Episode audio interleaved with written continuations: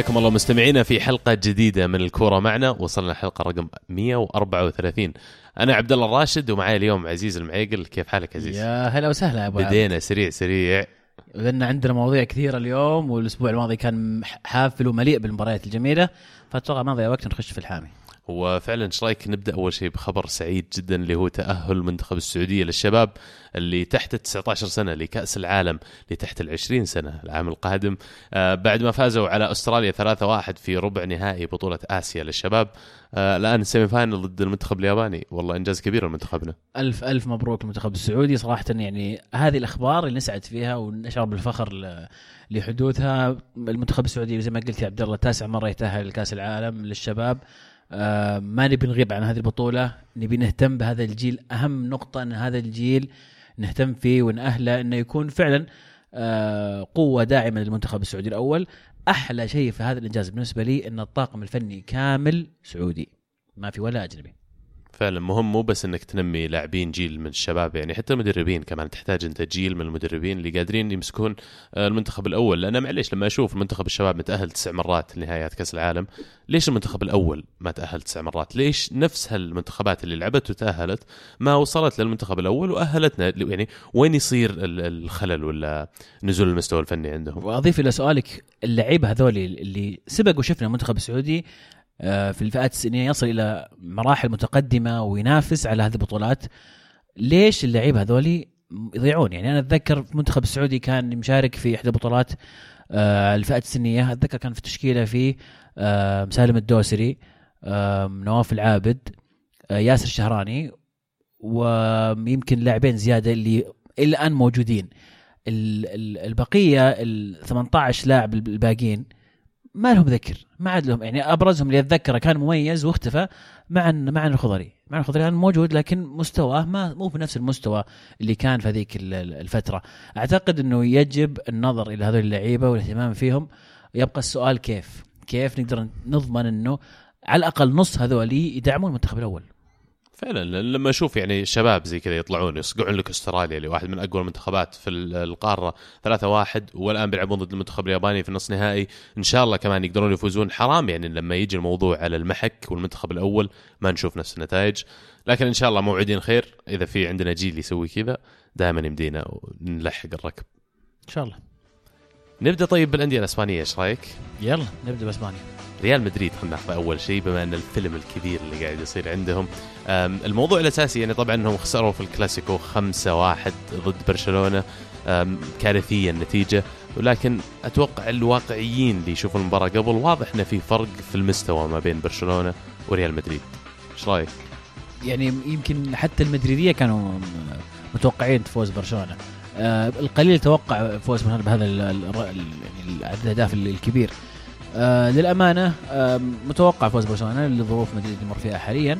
آه لكن بس خمسة؟ خمسة قوية. ما توقعت أنها تكون يعني بهذه القسوة. ومو بس كذا الأسلوب اللي لعب فيه مدريد غريب جدا. يعني تحس إنه فعلا كان في فرق في فرق خرافي. يعني لما تشوف وسط مدريد اللي اللي السنة الماضية كان يضرب فيه المثل كروس مودريتش وكازميرو كيف كان آه، آرثر وراكيتيتش يت- يت- يتمشون وبوسكيتس معاهم ماخذين راحتهم في الوسط مسيطرين على الوضع تماما.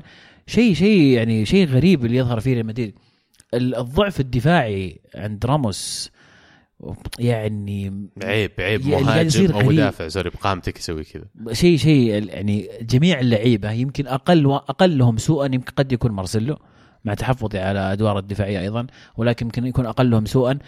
الجميع كان سيء الجميع الجميع اسكو آه تعودنا منه دائما يصنع الفارق.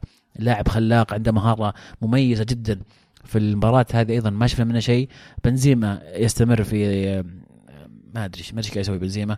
بيل آه، مأملين منه كثير مدريدية إنه يكون هو الحل. صعب يا عبد الله في رأيي وما أدري تتفق معي ولا لأ إن نحط اللوم على لوبيتيجي لوبيتيجي قاعد يجيه كلام كثير الآن. كثير قاعد يهجمون على لوبيتيجي كثير يطالبون إقالة لوبيتيجي هل نقدر نلوم لوبيتيجي على قاعد يصير في ريال مدريد؟ ما أدري عن تلومه يعني بشكل مباشر بس في الأخير النتائج اللي على الملعب لازم يتحمل مسؤوليتها أحد وأسهل شخص لتغييره هو المدرب. ونكون واقعيين بعد يعني المجموعة ما نقص منها إلا رونالدو. أنا أفهم إنه عنصر كبير جدا ومهم في تسجيل الأهداف بس أنت ريال مدريد تمر عليك خمس مباريات بدون ولا فوز تمر عليك خمس مباريات مسجل جول واحد. يعني هذا هذا اللي مضايقني أنا في الموضوع وما أشعر إن لوباتيجي قاعد يتعامل مع ال ال الواقع اللي قاعد يصير. ما أشوفه قاعد يجرب خطط ثانية. ما أشوف إنه قاعد يحاول يعطي فرصة أكبر للاعبين المختلفين. يعني بنزيما ما زالوا معتمدين عليه. يا أخي ماريانو ما أعطيته فرصة إلا من آخر مباراتين أو ثلاثة. يعني حرام ليش مو من بداية الموسم؟ أول مباراتين ثلاثة. ما زبط معك بنزيما. غير. لا تصبر. فما أدري الآن الضغط كلام كثير إنه يقولون راح يقال خلال هذا الأسبوع لكن ما طلع شيء إلى الآن. المتوقع كان اليوم الصبح. أبرز المرشحين إنهم يخلفونه في التدريب ريال مدريد أتوقع هو سولاري في لمدرب الكاستيا أي خذ لك خذها. ويمكن انطونيو كونتي طبعا طلع الكلام بس كمان قبل كم من ساعة قالوا انها تعقدت صفقة كونتي.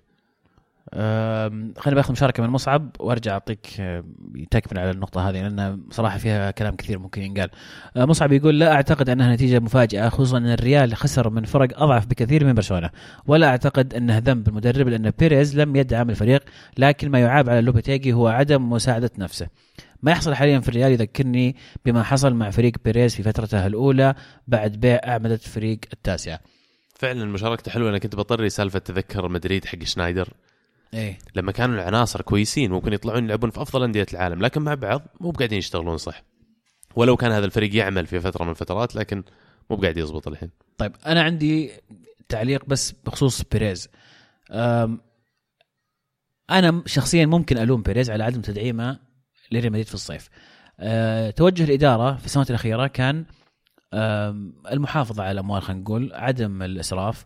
ما أتذكر إنه مدريد صرف مبلغ كبير على أي لاعب منذ است- استقطاب بيل. خامس رودريغيز أو خامس صح. 2014 آه، من بعدها ما في صفقات كبيرة. ما أدري كم جاء كورتوا. ما أدري كم سعره ولكن في الأخير يظل حارس يعني إضافة. ولا هو مبلغ كبير إيه. جدا مو فلكي. أجل يعني هذه آخر صفقة أتذكرها تجي على بالي. اسباب التحفظ هذا ما أدري هل هي هل هي الملعب الجديد هل هي توجه جديد للإدارة ولكن أعتقد بخروج زيدان وخروج رونالدو في الصيف وكان واضح للكثير وأتوقع تكلمنا هذا الموضوع من قبل أن مدريد في انخفاض المستوى. النها يعني اللعيبة وصلوا إلى مرحلة قرب وقت تغييرهم أغلبهم كبيرين في السن الأخطاء فاضحة.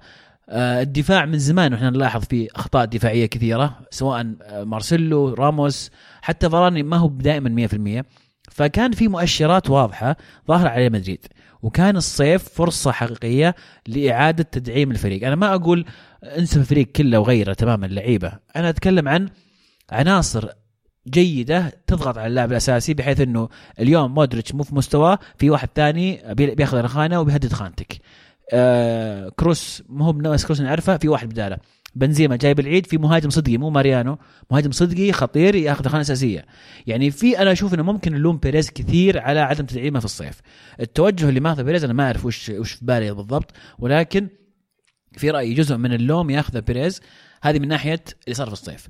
من ناحية لوبيتيجي أعتقد إنه ما أعتقد ما أشوف ان الرجال رائع ممتاز. ما هو ما هو يعني مثالي. ما أقول لك إنه ما عليه لوم. أسلوبه الشوط الثاني يدلك إنه أخطأ. كان المدريد كان المدريد كان يعني خط الدفاع كان متقدم كثير. حاول يضغط برشلونة. جابوا هدف تحمسوا وفتحوا المساحات واستغلوها برشلونة. غلط تماما إنك تلعب خط متقدم قدام برشلونة. أشوفه من أكبر اغلاط بالذات إذا عندك واحد زي راموس سوى نفس حركة نفس الحركه سواها أمس على طول عوقب على هذه الحركة. الأسلوب اللي يتخذه لوبتيجي كان فيه يمكن مغامرة زيادة عن اللزوم. قد لو كورة مودريتش اللي جت في العارضة دخلت كان يمكن تغيرت الموازين ولكن هو خلينا نقول إنه غامر وهذه المغامره لم لم تنجح. وأعتقد إنه كان مخطئ لما اتخذ هذه المغامرة. في أشياء تكتيكية قد يلام عليها لوباتيجي لكن في الصورة الكبرى أعتقد إنه مشكلة ريال مدريد الأساسية في عدم تدعيم في الصيف. ولوباتيجي يحتاج وقت كثير عشان يحط الطابع اللي هو يبغى يتبعه مع الفريق أو يجد الطريقة المناسبة ويستوعب من أخطاء. لأن لا ننسى أنه ما هو مدرب خبير. تجربته ما هي ذيك التجربة الكبيرة. فما زال أمامه وقت ليتعلم. إذا مدريد عنده عنده استعداد يصبر على المدرب فأتوقع أنه راح يصل إلى هذه المرحلة.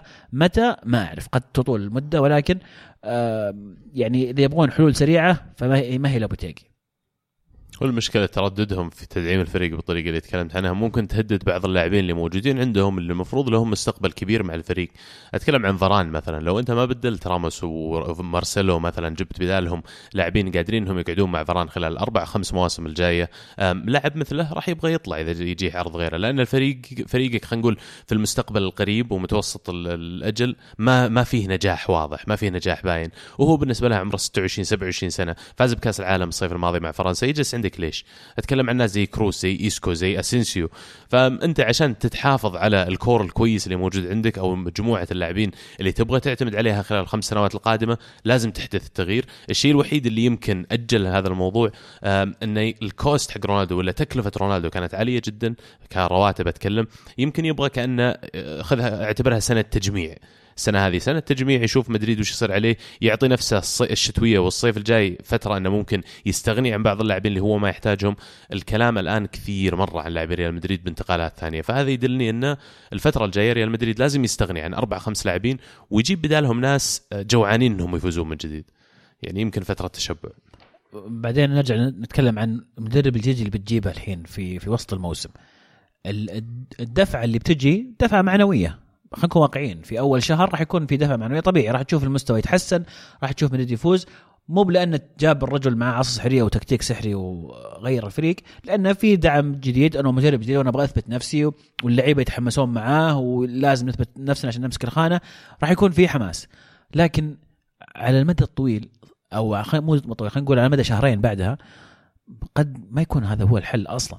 يعني المدرب يحتاج وقت يحتاج فترة يختار لعيبته يختار التكتيك اللي يلعب فيه اللي يناسب اللعيبة اللي عنده. فهذه كلها مخاطرات في إقالة لوبتيجي ما أدري إذا هو الحل الصحيح. والأسماء المطروحة برضو ما يعني ما, ما تحمس. سولاري كان لاعب كويس آه، ولاعب ممتاز مع ريال مدريد ولكن وش نعرف عنه كمدرب. زي ما كنا نعرف عن زيدان وشوف إيش صار فمو بس هذا المقياس.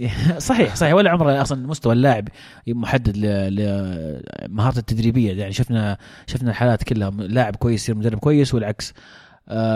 ولكن في الأخير حتى كونتي يعني ما اتخيل مدريد بكونتي. الحل الأول مو بس سالفة مدرب في مدربين ممكن تنجح معاهم كثير لكن رامس هذا لازم تبيعه. مو بس عشان تصرفاته على الملعب حتى تصرفاته خارج الملعب. ماخذ وضعية إنه أكبر من الكابتن. يعني في تصريحاته تقراها حتى لما سألوه آخر شيء عن موضوع إقالة لوبتيجي تكلم بكلام يعني مو المفروض إنه يبدر من كابتن. قال إن التعيين الكلام القرار هذا يجي من فوق وإحنا ما سمعنا شيء للآن وان إحنا لازم نبقى متحدين ومن هالكلام. طيب أنت ككابتن ليش أصلا تتكلم مع الصحافة في موضوع مثل إقالة مدرب؟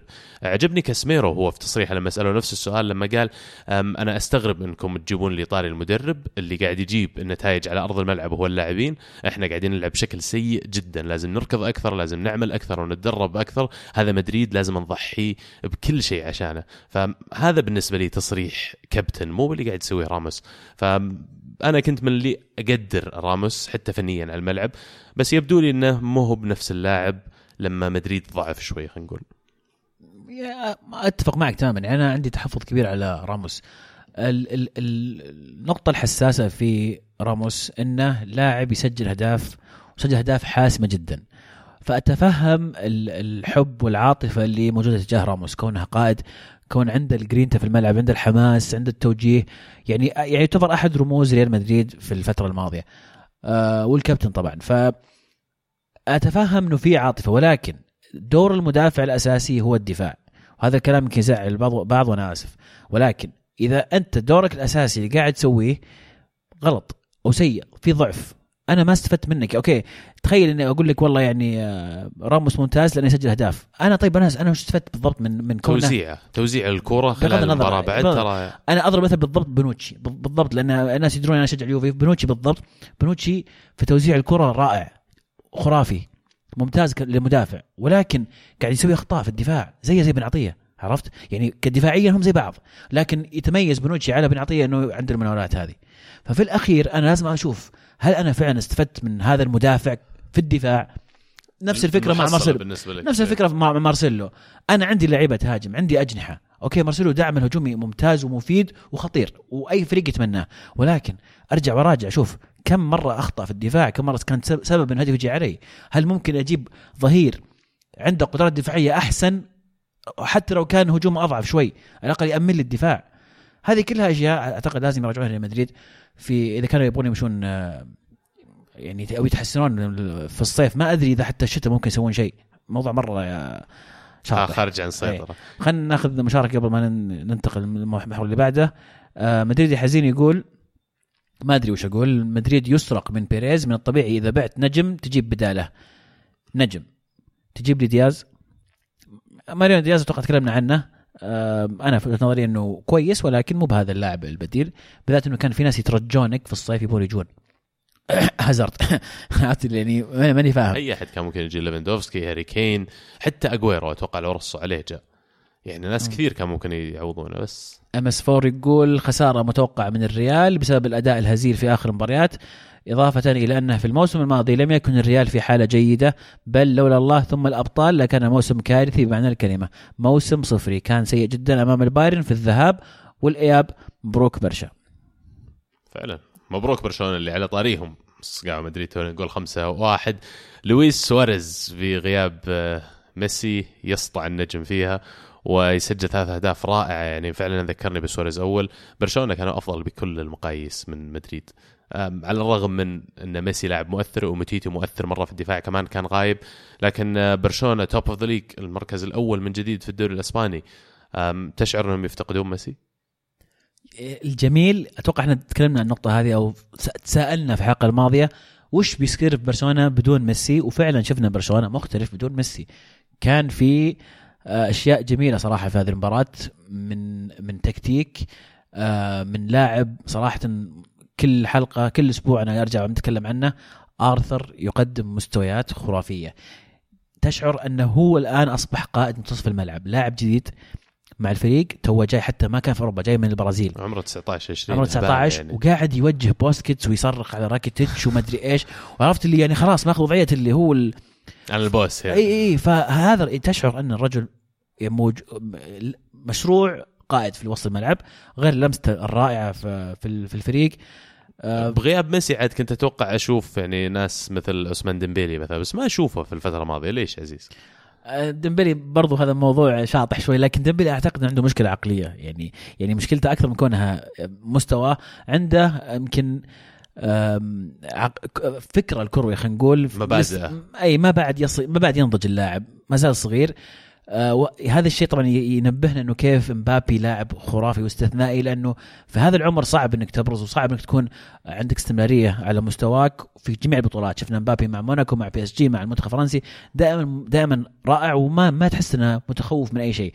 ديمبلي عنده مشكلة أتذكر كان أيام دم أيام آم، دورتموند يسألونا في المقابلة أنت إيش تشوت؟ نفس نقاشتنا معك يا عبد الله. فكان يقول يسار بعدين المقابل بعده يقول يمين. بعدين طب آه، مرة ثانية انت شت البلنتي باليمين. تقول إيه بس أنا اليسار بس إني بلنتيات اليمين. عرفت لي؟ أشعر إن اللاعب ما عنده أي جدية في في في, في, في المباراة. يعني أشوف فالفيردي أو أتصور إن فالفيردي لما يعطيه التوجيهات زي لي تكفى يا أخي. اسمع ركز معي عرفت لي؟ خليك مركز سوي كذا كذا كذا. آه، ما أدري اللاعب اللاعب آم، عنده المقومات. طيب إنه ينجح خلينا نقول فنيا وجسديا اللاعب وكذا. اللاعب رجل يمين زي رجل يسار وأكبر دليل أنا قاعد اتناقش إلى الآن إحنا ما ندري يشوت. فهذه موهبة ما عند كثير من اللعيبة. ولكن اللاعب لازم يتعلم الانضباط يتعلم تطبيق التكتيك يسمع كلام المدرب. ال- الجد في الملعب يترك عنه الاستهتار أو لا أو يعني يأخذ امور ببساطة لا. خل عنك حركات بالوتيلي خذ كل شيء جدي. خليك لاعب serious وأتوقع إنه راح يعني مثلا أمس. كوتينيو صار يلعب جناح ورافينيا يلعب جناح. كل الخانتين هذه كان ممكن تلعب فيها أنت. خانتك أنت صح؟ إي فشوف في اثنين جو قبلك هم أصلا مو خانتهم. فهذا لازم يكون مؤشر للاعب إنه صح صح. ترى يعني انت ما انت ماشي بطريق صحيح والفرصة موجودة يعني مو إيه. بالفرصة غير موجودة حتى في وجود لاعب مثل ميسي وسواريز وغيره انت المفروض في هذا العمر انك تبرز لأنك قاعد تشوف لاعبين حولك بنفس السن وعندهم الإمكانيات اللي عندك بس إن البروز ما هو بنفسه يعني بس الهاتريك رائع حق سواريز اللي انتقدناه كثير الفترة الماضية لكن يرجع من جديد ويكون قائد لهجوم برشلونة ثلاث أهداف جميلة جدا واحد بالرأس واحد نقشة من فوق. آه. كورتوا آه والثالث حتى ما أتذكر كيف جاء يعني الحلو الجميل أيضا في برشلونة هذه المباراة شفنا الصناعة تتحرك كثير. تعودنا إن ميسي دائما يرجع يستلم الكورة ويبدا يكون بداية الهجمة من عنده. المباراة هذه شفنا إلى سيرجيو روبرتو كان يشارك في في صناعة الهجمة. آرثر طبعا زي ما تكلمنا راكيتيتش. الجميع كان متحرك الجميع شارك. برشلونة بدون ميسي جميل. ما أقول إنه أجمل من برشلونة مع ميسي ولكن برشلونة بدون ميسي مختلف وجميل أيضا. وخلال ف... العشر سنوات الماضية ترى أتوقع هذا أقوى برشلونة بدون ميسي. حتى ممكن. أيام تشافي وإنيستا كان بغياب ميسي يتأثر الفريق كثير لأنه معتمد عليه كثير في أسلوب اللعب لكن اليوم أشوف عندهم خيارات ثانية كأن عندهم أسلوب لعب آخر. وهذا كمان ترى يحسب لفالفيردي لأن هذه اللحظات الصعبة اللي تصنعك كمدرب. فأنت في الفترة اللي فقدت فيها أهم لاعب عندك في الفريق وقد يكون الأفضل في العالم لعب ضد ريال مدريد كلاسيكو فزت فيه خمسة لعب ضد إنتر في ال Champions League وفزت 2-0 اجتزت اختبارات صعبة مرة وفي فترة خلينا نقول يعني مرات يصنع موسمك من بداية قوية ولا سيئة. للموسم. أتفق معك. بس هل الان تشوف إنه خلاص آه، يعني مدريد ظهر مركز التاسع ماني متأكد لكن التاسع صح. هل برشلونة عادوا الطريق الصحيح بالفوز هذا؟ هل هذا الفوز حيكون داعم لهم في في القادم الأيام؟ والأهم عودة ميسي راح تغير شكل الفريق هذا ولا راح تدعمه زيادة؟ أشعر إذا برشلونة كمل بنفس الطريق بالانتصارات بالعكس رجعت ميسي راح تدعم وتضيف أكثر وأكثر لأن هذا فورمة. إذا دخلوا اللاعبين في الفورمة ما في شيء يهزهم بالعكس كل المباريات اللي تاخذها إيجابية. الفرق بين الفريقين إن مدريد التاسع راح يلعب مع رايو فاليكانو. الأسبوع الجاي. أو sorry بلد الوليد. بلد الوليد بيلعب مع الأسبوع الجاي. بلد الوليد المركز السادس فوقك ريال مدريد. وبرشلونة بيلعب مع فايكانو اللي هو المركز قبل الأخير. فشوف كمان الفرق. مدريد الآن تحدي ثاني صعب تحدي أمام فريق قاعد يسوي كويس في الدوري السنة هذه. ومدريد إلى الآن سقوط حر مثل ما يقولون. فعلا آه برشلونة فاز طبعا زي ما قلنا تو 2-0 على إنتر في ال Champions League كمان آه شفنا رافينيا يلعب في آه مركز ميسي ومباراة كانت صعبة آه يمكن كان الفريق لسه ما بعد دخل في سالفة إن ميسي مو موجود وغيره لكن شفناهم يتحسن أدائهم مع مرور الوقت وقدروا يحسمون المباراة في الأخير لصالحهم. إيش رأيك في حركة آه، لاعبك المفضل بروزوفيتش؟ اي حركة تقصد؟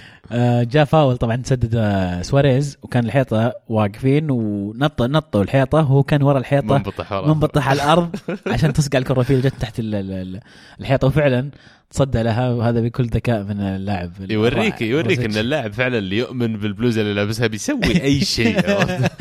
بس آه، سرعة بديهة جميلة من اللاعب صراحة. عاد اللي ما سمع اغنيته يرجع حلقة الأسبوع الماضي كان عندنا إهداء جميل للاعب أتلتيكو مدريد يمكن أبغى أحكي عن موضوع واحد عنهم الأسبوع هذا اللي هو هزيمتهم أمام دورتموند 4-0 في ال Champions League. يعني دورتموند قلنا الأسبوع الماضي فريق مولع هجوميا قاعدين يستهبلون وكمل هذا الموضوع في ال Champions League أمام أتلتي. هل تحس أن دورتموند كانوا هم الممتازين ولا أتلتي بشكل عام هذا الموسم أقل من المتوقع؟ والله أنا صراحة يعني فاتتني المباراة بس آه، اللي صار عجيب. كل شوية أشوف هدف هدف هدف زياده فكان شيء غريب المباراة. ما أدري بالضبط ما أدري عبد يمكن أنت كان متابع أكثر المباراة. شلون دورتموند يصقعون؟ أتلتي اللي تعودنا منهم دفاع صلب وقوي 4-0 أنا أقول لك أول ما دخل هذا طبعا فافري مدربهم آه، troll كبير يعني فجاي دورتموند يلعبون خطة خطة هجومية كثير في الدوري الألماني وباين عليه عدد الأهداف اللي سجلوها خلال هذا الموسم. يعني من أكثر الفرق هجومية في أوروبا. أه، لكن لما بدأ هذا المباراة بدأها بنفس أسلوب أتلتيكو جاي بصك الباص. لعب بدون مهاجم رقم تسعة. قاعد يلعب برويس وجودزا كمهاجمين وهميين.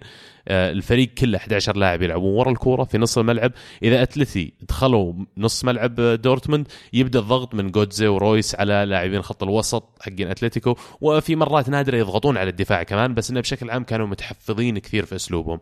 وكانوا يبغون إنهم يعني يداونها بما هي الداء ويلعبون ضد أتلتيكو مدريد بالهجمة المرتدة. وفعلا نجحت معاهم. تغييرات فافري يعني كانت جميلة جدا يوم دخل جيريرو تغير اللعب. عجبني المعركة التكتيكية اللي كانت صايرة بينهم. يعني حتى في رد فعل سيميوني اللي كان يسويه فافري أه، لما لعب محاور اللي هم أه، بارتي توماس بارتي ولعب مع ساؤول. فكان يبغى أتوقع أنه يشعر أه، لاعبي دورتموند إنه تعالوا اضغطوا على هاللاعبين. يمكن تحصلون على الكرة وتحصل لكم هجمة. بس إن اللاعبين دورتموند كانوا منضبطين جدا يعني في أداء في الالتزام بالتكتيك مدربهم وكل ما جتهم الكره وقدروا يرتدون على أتلتيكو مدريد عدد اللاعبين اللي يتقدمون مع الكورة شيء مخيف يعني يروعونها للالمان مبروك والله دورتموند. هذا كله بدون مهاجمهم المعار باكو ألكاسير بعد. بعد. إيه. نوصل للأندية الإنجليزية النادي الأول اللي أبغى أتكلم عنه اليوم أرسنال اللي تعادل 2 2 أمام كريستال بالاس. يمكن الموضوع الأساسي هو أمري واللي قاعد يسويه مع أرسنال. يا أخي من زمان مو مو مقياس عليه كنت بقول من زمان ما مر عليه مدرب كذا بس يعني ما كان عندي إلا واحد هو أرسن فنجر بس عموما أمري يدخل المباراة بشكل يقرأ المباراة يشوف كيف قاعدة تتوجه ويغير تكتيك فريقه على هالأساس. لما كان الفريق متقدم 2-1 سحب اوزل دقيقة 69 طبعا اوزل وهو طالع كان زعلان مرة ورمى القفازات على الأرض كذا في رد فعل منه. أه تكلم إمري عنها قال شيء طبيعي إن اللاعب يكون مستاء لما يتم استبداله. اللاعب هذا بالعكس أنا أبحث عن مثل هذا ال- ال- الرغبة في اللاعب اللي يبغى يلعب كل مباراة. ويقول هذا شيء رد فعل طبيعي ولا يزعجني. لكن القصد إنه في مباراتهم الأسبوع الماضي لما فازوا 5-1 أمام فولم كان درس رائع على الكرة المرتدة وكيف تلعب هجمه هجمة مرتدة. و- ولما تكون أنت فايز already 2-1 الفريق اللي ضدك يحاول يضغط عليك عشان يجيب هدف التعادل فهذا يترك لك مجال إنك تلعب على الهجمة المرتدة إنك تسجل هدف ثالث أو رابع. بس في مباراة كريستال بالاس مو بهذا اللي صار. لما استبدل ونزل ويلبيك مكان اوزل قدروا كريستال بالاس إنهم يخطفون التعادل ببلنتي. الشيء اللي يقهر انه أخسر نقاط المباراة وأخسر 11 مباراة على التوالي انتصارات في جميع المسابقات آه، بتعادل زي كذا ببلنتيين. يعني شيء مؤسف الصراحة. يقهر عرفت؟ بس يعني خلينا نتكلم أنت قلت في في البداية أول كلامك إن من زمان ما شفت أرسنال بهذا الأسلوب، هل الأسلوب اللي قاعد يسويه أمري مختلف تماما عن أسلوب أرسنال الأيام الجميلة اللي خلت كثير من الناس أصلا تقع في حب هذا الفريق أو طريقة لعبه، يعني الأهداف اللي شفناها الأسبوع الماضي ما تكلمنا عنها كانت مباراة يوم الاثنين ولكن الأهداف اللي شفناها ال- اللعب السلس واللعب الجميل ذكرني بأيام أول ما الناس طاحت في حب أرسنال. ليش حبوا أرسنال؟ ما كان لأن البطولات ال- الخرافية أو ال Champions League كان لأن الفريق يقدم كرة قدم ممتعة. ففعلا اللي شفته الفترة الماضية واللي قدمه مسعود اوزل اللي هنا نقطة مهمة أيضا نتكلم عنها كره كرة قدم جميلة صناعة خرافية من اوزل يعني شيء جديد من ايمري. شيء شيء جديد. ما أتوقع إنه شفناه في آخر كم سنة من فينجر. يمكن فقدها فينجر أو فقدها أرسنال مع فينجر. والآن بدأت تعود شيئا فشيئا. يعني حلو هو الانضباط اللي يجيب لك إياه مدرب جديد إنك لازم ترجع تلتزم معاه كلاعب. لكن هذا ترى يحاكي مبادئ وأساسيات كرة القدم في ارسنال اللي يبحثون عن مدرب يقدم لهم كرة ممتعة يقدم لهم كرة فيها تمريرات كثير فيها استحواذ على الكرة فيها فيها شيء إنه فعلا يدفعك إني أروح أنا أدفع تذاكر المباراة وأروح أحضر المباراة وأتفرج لأنه في show جاي هنا جايين هذول جايين يمتعوني. فهنا جاء اختيار أمري لأنه مو هو بمدرب مثلا مثل غيره من المدربين اللي بنحكي عنهم بعد شوي اللي يبحث عن الواحد صفر وخلاص ما يهم كيف أفوز ما يهم كيف يجي الواحد صفر أهم شيء واحد صفر. وأنا سعيد وهذا سعيد بهالشيء وهذا أحد أهم الأسباب ليش إني أشجع أرسنال وأتابعه. يعني أؤمن بنفس المبادئ وأؤمن بنفس الأفكار. وأشعر أن هذا شيء الواحد المفروض ينتبه له لما يختار الفريق اللي يشجعه. شجع الفريق اللي يؤمن بمبادئك أو اللي أنت تؤمن بمبادئه وتشوف أنه يعمل بالطريقة اللي أنت ترى أنها تنفع لنادي كرة قدم لأن كذا تستمتع فعلا في متابعته. الفريق الثاني اللي بنحكي عنه اليوم تشيلسي اللي ب Sarri-ball قاعدين يستهبلون. آه لوفتوس تشيك تحديدا يعني اللاعب اللي ما كان له آه فرص كثير لكن قدر يسجل هاتريك الأسبوع الماضي في ال Carling Cup. وكمان روس باركلي اللي خلال فترة كونتي كان يتهز عليه وإني كنت أبغى لاعبين راحوا جابوا لي كونت راحوا جابوا لي آه باركلي. الآن يبدع في مركز ماريك هامشيك أقدر أسميه؟ okay. اللي هو تقريبا إيه، إيه، لاعب إيه. خط الوسط اللي يتقدم على الهجمة ويسجل الهدف. صحيح. يعني قدر هامشيك إنه يكون هداف تاريخي لنابولي إذا ما كنت غلطان بالطريقة يحسب هذه. يحسب لساري أتوقع إنه توظيف باركلي بهذا الشكل يعني. ويحسب أيضا لباركلي انه استغل الفرصة ومسك الخانة بوجود كثير من اللعيبة المميزين في خط الوسط. يعني ما بس. ترى هو فنان بس إنه يعني ساري غير حظوظ تشيلسي كثير يوم جاهم ودائما نحكي عن هذا الموضوع. بس حتى مانشستر يونايتد اللي بنتكلم عنهم بعد شوي لو جاهم مدرب مثل ساري كان اختلف وضعهم اليوم؟ أكيد. لو جاهم أي مدرب كان أختلف عن- يعني بتكلم بكل صراحة أي مدرب ثاني كان ممكن يكون وضع مختلف ولكن يظل السؤال الأفضل إلى الاسوء ولا تنسى زي ما قلت لك ال- الجانب المعنوي يفرق كثير في الأندية. صح ممكن مفعول الجانب المعنوي ما يطول موسم كامل ولكن يكون في شيء مهم إنك تبدأ بطريقة إيجابية لتستمر بطريقة إيجابية. فاكيد حطينا ساري في يونايتد راح يكون أسلوب مختلف. ولكن ساري حطم رقم قياسي مع تشيلسي. أول مدرب آه، يقعد أول عشر مباريات بدون ولا هزيمة. آه، فبداية رائعة جدا لتشيلسي. ذكرتني بقدوم كونتي أول موسم. ما عندهم إلا هالبطولة يركزون عليها. خلي يعني Europa League ما هي مرة مركزين فيها لكن آه، مهم جدا عودة تشيلسي إلى ال Champions League الموسم القادم ويبنون عليها. نرجع ونشوف كيف الموسم القادم راح يكون تشيلسي مع ساري. أنا من الحين بدأت أتكلم الموسم الجاي لأن أدري إن ساري عنده مشاكل في التدوير. آه ما ينفع في البطولات يعني في نابولي كان يعتمد على 13 لاعب ما أدري مش مشكلته. 13 14 كذا بس. تشيلسي متوقع إنه بيكون عندهم تغيير كبير الصيف الجاي. already طلع من عندهم كورتوا صح إنهم جابوا كيبا بس هازارد بيكون عندهم تحدي حقيقي إنهم يحتفظون فيه الصيف الجاي خصوصا إن عقد الظاهر إذا جاء الصيف الجاي يبقى له سنة بس. ف يعني هازارد ما راح مدريد أنا ما أدري وش قاعد يصير في الدنيا صراحة. ما صدق. شيء غريب يعني خلاص الرجال باقي يجي بنفسه يطق الباب فتكفى دخلوني. بلعب معكم. فعلا وغريب مدريد ما يبونه يعني, يعني غريب ما استبعد ياخذونه في الشتوية بعد. من لا هو, هو قال. هو قال أي نو بس كل شيء ممكن. إي مو مو بس عشان هو قال بس يعني منطقيا أنت فريقك قاعد تسوي كويس مدرب جديد كمل الموسم شوف إيش يصير يمكن تطلع لك ميداليات يا أخي بطل الدوري الانجليزي لو رحت مدري إيش بتسوي معهم معليش على الكلمة بس الخزي اللي قاعد يسوونه. قاعد ازبل معهم؟ لا والله ما براح يا أخي بكمل الموسم مع تشيلسي وأشوف صيفيتكم الصيف الجاي يمكنكم مو بجادين على تدعيم الفريق هذا طلع من برشلونة من ليفربول في نص الموسم. صح معك حق. بس إن كوتينيو أنا باعتقادي إنه غبي لأنه فوت على نفسه فرصة إنه يلعب في نهائي ال Champions League كان ممكن يحسمها لصالح ليفربول لكن مو بهذا اللي صار.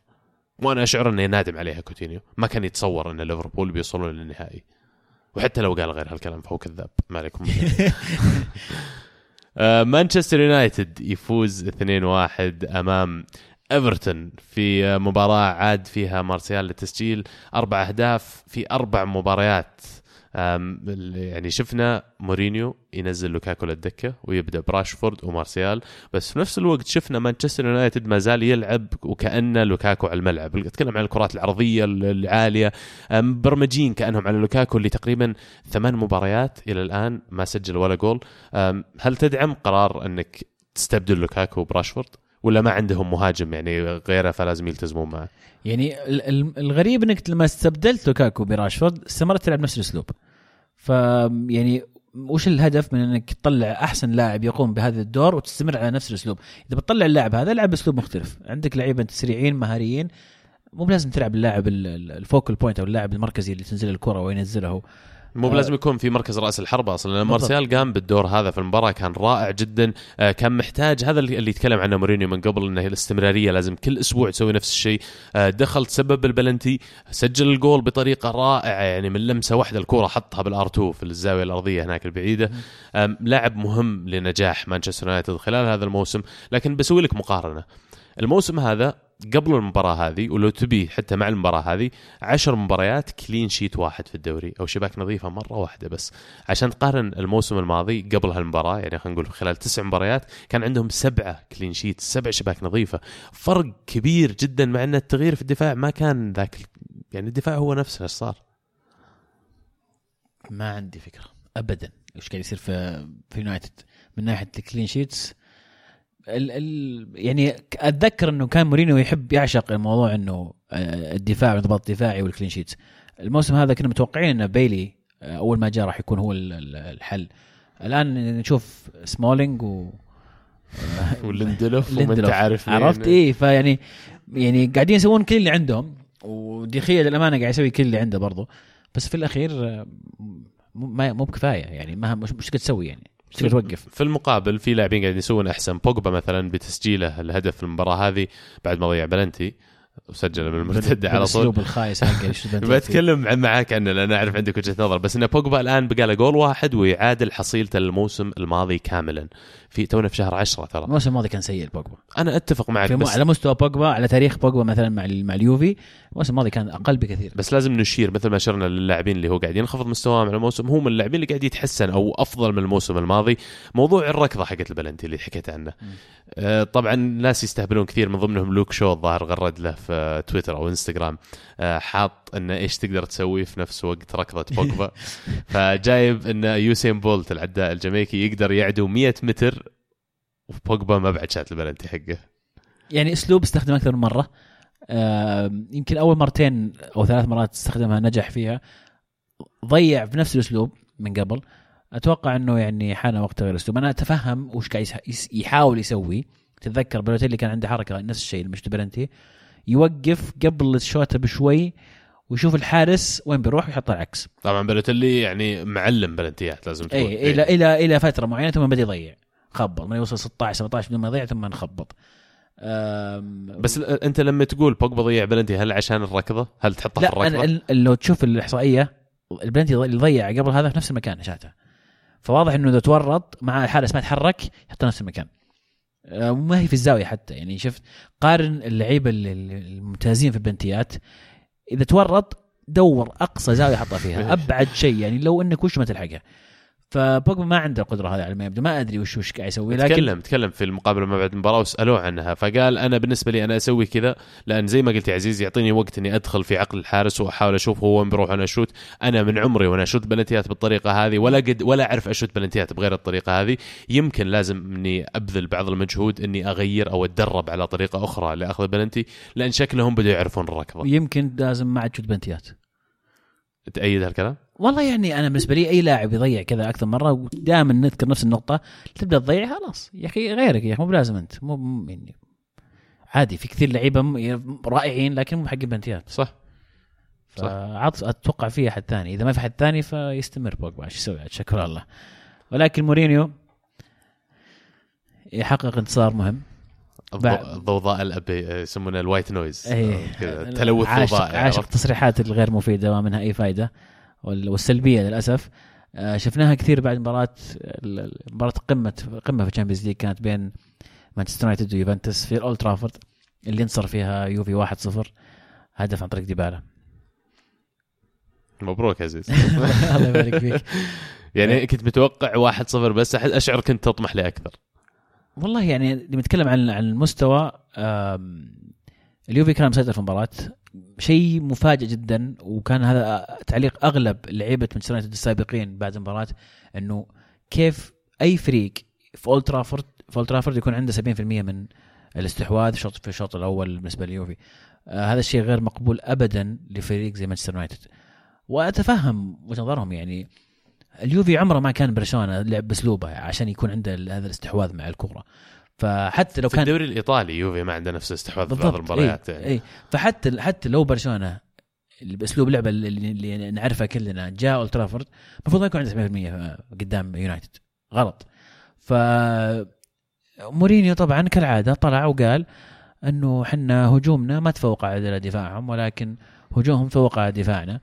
وانهم اقوى مننا بكثير وانهم عززوا فريقهم وهم طموحهم أصلا يجيبون الثلاثية وان المفروض كل- يفتحون جامعات يدرسون فيها الدفاع. كليني وبنوتشي المفروض يدرسون في هارفرد جامعة هارفرد كيف كيف كيف تصبح مدافع. ومن هالكلام اللي يعني حاولنا استطعنا بس ما استطعنا و... ف يعني okay أنا أتفهم إنك تبي تمدح الفريق الثاني إنه كويس ولكن أنت في نفس اللحظة هذه قاعد تقلل كثير من فريقك. فريقك المفروض يكون فريق عريق أو هو فريق عريق آه يعني فعلا وأنت كل ما لك ترجع وتقلل من هذا الفريق.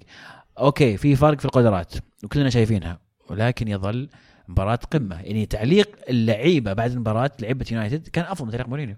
كان يقول إن إحنا فريق كبير ويوفي فريق كبير صح هم أقوى مننا لكن إحنا أيضا فريق ممتاز.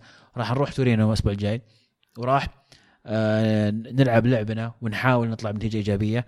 مورينيو كان ما كان عنده أي إيجابية في تصريحاته أبدا حتى على الأسبوع الجاي قال مرة- بنحاول مرة ثانية ولكن صعب صعب ما أوعدكم. إي إي يعني صعب مرة إنه يعني تلعب مع اليوفي وفي- تورينو كمان. اسطوانته مشروخه يا أخي. أنا أرفض إني أصدق إن شخص بكامل قواه العقلية يتكلم بنفس الكلام اللي هو يتكلم عنه. لما زي ما قلت عزيز تكملة للتصريحات هذه اللي ضد يوفي جاء قبل مباراة إيفرتون بعد ويقول إيفرتون فريق كبير طموحاتهم مثل طموحاتنا. ويا يا يا آدم إيش قاعد تتكلم؟ أنت أنا متأكد إنك تسمع نفسك إيش قاعد تقول. فما فيها حل إلا إنك يعني المصطلح هذا يسمونه troll في الإنترنت أو أو الشخص اللي يعني يعيش حياته عشان يلبس قبعة المجنون ويستهبل على العالم. فيعني مستحيل إنه مو بعرف إنه يستهبل. صار الوضع انه اسطوانة مشروخة خلاص الكلام يدخل من إذن يطلع من إذن مورينيو قاعد يستهبل.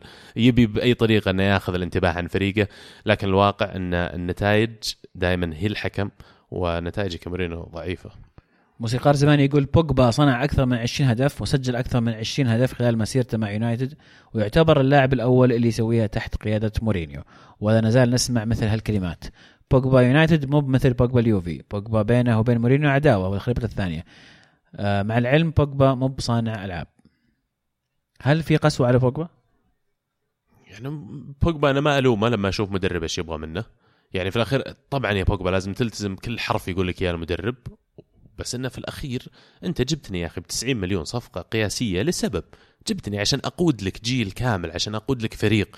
فالمفروض إنك تجيب مدرب يناسب طموحاتنا يناسب أسلوب لعبنا يناسب مبادئ مانشستر يونايتد اللي تكلمت عنها. تو أن تاريخيا مبدأ مانشستر يونايتد كيف تجي ملعبي وأنت تستحوذ على الكرة وأعطيك إياها وألعب بالطريقة هذه؟ يعني أنا أشعر أن هذه كرة القدم الجبانة بسميها. جبان ما يبغى يلعب كورة عشان ما ينهزم. يا أخي العب كورة حاول إنك فعلا تطبق تكتيك فيه ambition أكثر أو فيه يعني طموح أكبر لتحقيق نتائج ومستوى. وتقدم يا أخي متعه لهالجماهير الجايين يدفعون فلوس عشان يتفرجون عليك. أبغى أستمتع يا أخي. والشاهد علينا في مباراتهم أمام توتنهام لما انصقعوا ثلاثة الجماهير قاعد تصفق. ليش؟ لأن أنت قدمت لي شو قدمت لي كرة قدم ممتعة أنا أقدر أتشرف لما أشوف فريق كيف يلعب. بس ما ينفع إنك تجي عشان مباراة يوفي تقفل بالطريقة هذه شبيح مورينيو يقول هل يستطيع اليونايتد خط في المركز الرابع في نهاية الموسم؟ واحد منهم راح يكون برا ال top four يونايتد أو توتنهام، هل تتوقعون إنهم كلهم بيطيرون مدربينهم لو صاروا برا ال top four؟ اليونايتد برا ال top four أنا من عندي أقول لك إياها يعني خلاص تتوقع؟ خلاص إذا برا ال top four وش قاعد وش تحتري؟ أيه. إحنا كلنا كلنا نقول مورينيو الموسم الثالث أو الناس تقول طيب هذا الموسم الثالث برا top four؟ موسم ثالث؟ الله يستر الموسم الرابع. لا الموسم الثالث يقال. يق... ما كان الموسم الثاني ما كان يبدع؟ آه الموسم الثاني ينجح. الثاني ينجح. أجل يعني بيكمل. واضحة مكتوبة يعني. برا ال top four وموسم ثالث خلاص. بوكيتينو وضعه أسلم شوي. لا بوكيتينو يعني أشوف إنه مشروع طويل الأمد. عندهم مشاكل مالية مركزين على ملعبهم الجديد. ولو طلع فإن رغبه من بوكيتينو ما هو من الإدارة أتوقع إنهم ما يبون يفرطون فيه ابدا. قد تكون في فرصة بالذات مع وضع ريال مدريد حاليا آه، قد تكون فرصة ثانية برا. حتى بايرن ممكن لو ما مشى حال كوفاتش. ممكن. صحيح. نوصل للأندية الإيطالية يا عزيز أو كما تسميها أنت جنة كرة القدم. والكثير غير يا عبد الله. ولي الحق أني أحتفظ فيه. أيوه. أختلف معك. صحيح. خفت تزعل علي والله نظرتك كذا ما كنت لا لا, لا بس لخمتني لي الحق إني أحتفظ أيوه. يوم شفت عيونك يا رجال خفت تجلدني. بغيت أهون بس عموما مبروك أول شيء فوزكم أمام مانشستر يونايتد اللي كان عندنا تو. رونالدو ما سجل في عودة الاولد ترافورد يعني إنقاذ 10 من 10 من دهيا الواحدة من التسديدات اللي كانت في الزاوية 90 دهيا ما أعرف كيف جابها. لما شفت ال replay من ورا رونالدو مش معقول يعني الإنقاذ. حتى رونالدو مو مصدق يعني. بس يعني هذه نقطة مهمة في اليوفي الأشياء الإيجابية إنه رونالدو أصبح أو أشعر إنه يلعب للفريق ما يلعب رونالدو ما يلعب لأنه يبغى يسجل يلعب لأنه يبغى يفوز مع الفريق الفريق كامل يبغى يفوز. فتواجده على الأطراف صار أكثر عودته للخلف سواء لاستلام الكرة أو للتغطية الدفاعية. إي نعم رونالدو يرجع يغطي دفاعيا. هذه كلها أشياء أول مرة أشوفها. أنا ما أتابع يعني آه، مدريد زي ما أتابع اليوفي ولكن بوادر إيجابية الرجال متحمس مرة. يبغى يقدم الكثير لليوفي. آه، يبغى يحقق إنجازات مع اليوفي لأنه يدري إن لو حقق إنجاز كبير زي ال Champions League يعلم إنه هذا راح يكون يعني يضعه في مقدمة الأساطير في تاريخ اللعبة. فبكل تأكيد مبسوط جدا من اللي قدمه رونالدو وهذه الميزة الإيجابية اللي يجيبها بطريقة غير مباشرة. صحيح هو هداف ولكن أيضا يعطي المجال للعيبه اللي معه إنهم أيضا يبرزون ويسجلون أهداف. شفنا كيف إنه كان سبب رئيسي في هدف ديبالا في مام يونايتد. أخلاقيات المعن المهنة عنده مرة عالية عرفت؟ الاثكس يسمونها واخلاقيات أيه. المهنة. آه، يحترم اللعبة اللي قاعد يلعبها يفهم الكلام اللي قاعد تقول عنه إن تغطيتي في الدفاع مو لأني لاعب كبير ما اغطي لا أنا أبغى أفوز أبغى أوصل لهدف مشترك. وأتوقع إنه كان عنده خيارات أخرى إنه يروح غير اليوفي لو سالفة فلوس. ولا إيش رأيك؟ آه، طبيعي. هذا كان تصريح في مقابلة مع مجلة فرانس فوتبول آه، ذكر إنه أحد الاسباب أحد الاسباب اني رحت اليوفي إنهم فعلا شعرت إنهم يبغوني مهتمين فيني لي أنا. على عكس بيريز اللي كان يراني فقط علامة تجارية آه، يسوقها للإعلام أو يسوقها لصالح ريال مدريد. كان عندي عروض يقول من الصين كان ممكن أروح للصين بمبلغ برواتب أربعة أو خمسة أضعاف اللي أستلمه في مدريد أو اللي راح أستلمه في اليوفي. آه ولكن فضلت إني أستمر في اليوفي لرغبتهم القوية وإني أنا ما زلت أبغى أحقق المزيد وأبغى أحقق إنجازات مع اليوفي. فأيضا هي تحسب آه لهذا اللاعب. آه اليوفي قدم شوط أول خرافي رائع جدا 45 دقيقة كانت ممتعة جدا. شفنا بنتنكور ثبت نفسه في في في يعني حال غياب الآن أو في ظل غياب آه، خضيرة وامري تشان ما في إلا بنتنكور بي- بيانيتش وماتويدي فثلاثه وسط موجودين. والولد صغير عنده أخطاء لكن مباراة عن مباراة ما زال يثبت نفسه بشكل أفضل وشكل رائع جدا. قد نراه في نهاية الموسم أساسي حتى مع عودة الألماني. من اللي شفته للآن من اليوفي وتحديدا من المباراة هذه يعني خلينا نقول من المباريات الكبيرة في ال Champions كانت لكم هذا الموسم. تحديدا خط الوسط. هل تشوف أنكم قادرين تفوزون على بال Champions League في بالتشكيلة الحالية؟ يعني خط الهجوم على, على, ممتاز. على, على الورق على الورق أضعف خط في اليوفي قد يكون الوسط يعني إذا أي. إذا استثنينا موضوع إنه الحارس هذا مو معتبر خط كمنظومة دفاعية يمكن أضعف خط هو الوسط طب بس هل يكفون إنكم تفوزون بالشامبيونز؟ أعتقد إنه يعني ممكن نعم يعني في إمكانية لأنه ال- ال- ال- ال- الفريق يلعب كمنظومة عرفت إحنا ما ما راح نقسمها وسط هجوم ودفاع في الأخير منظومة وجود لاعب زي بيانيتش قدم مباراة جميلة جدا من ناحية ال- العدد اللمسات ال- دقة التمرير هذه كلها كانت رائعة من بيانيتش كان يقود الوسط.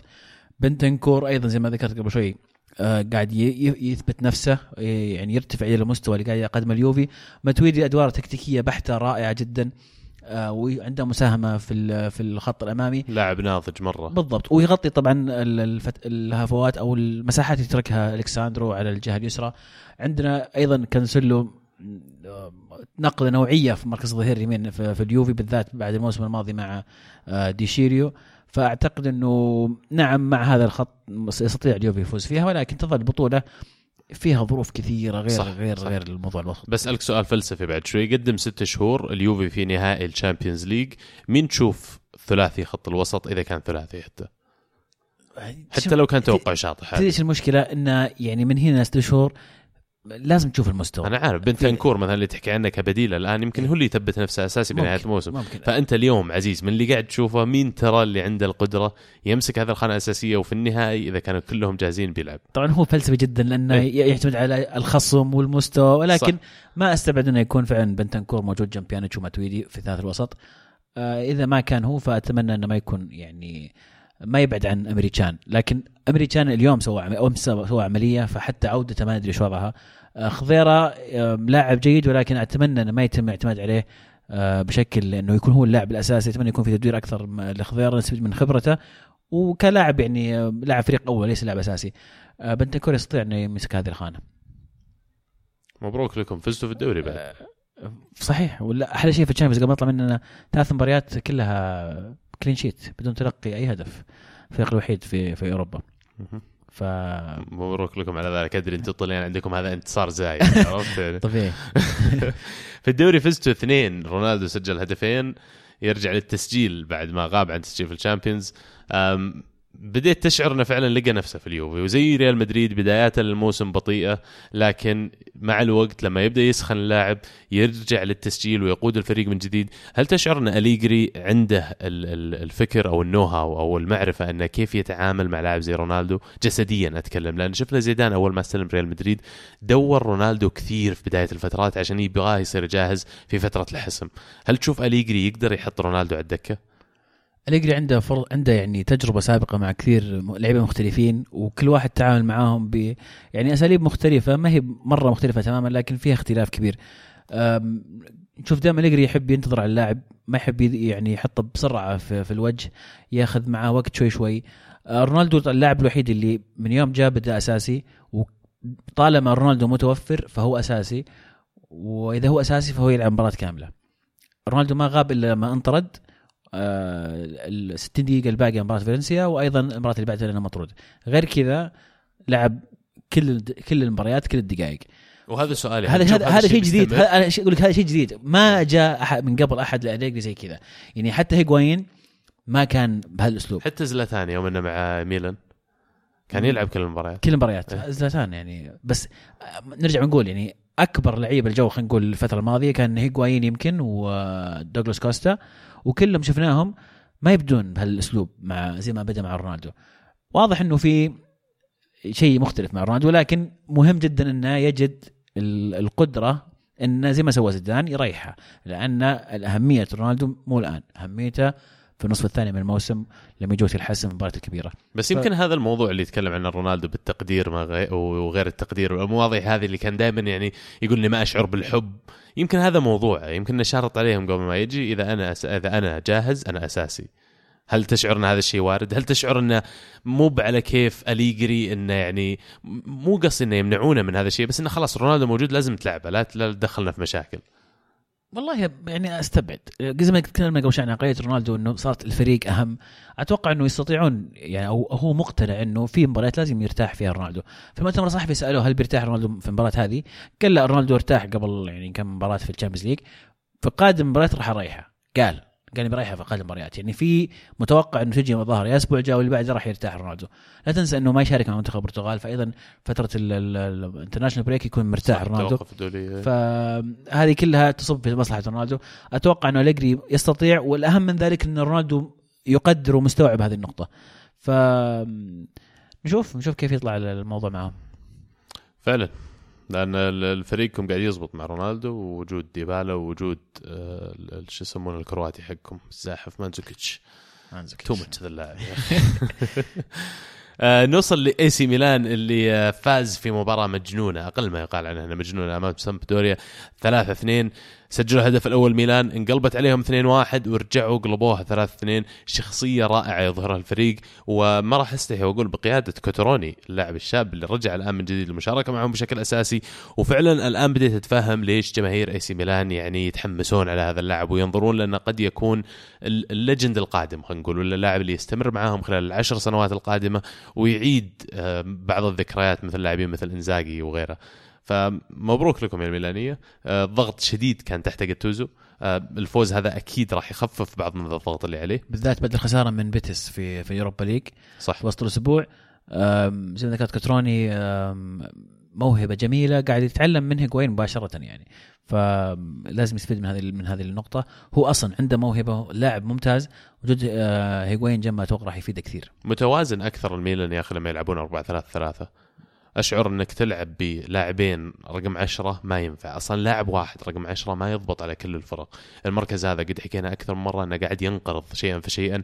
المسؤوليات حقت اللاعب رقم عشرة قاعدة تنتقل نصها للمهاجم رقم تسعة اللي قدام والنص الآخر للاعبين خط الوسط من صناعة لعب وغيره.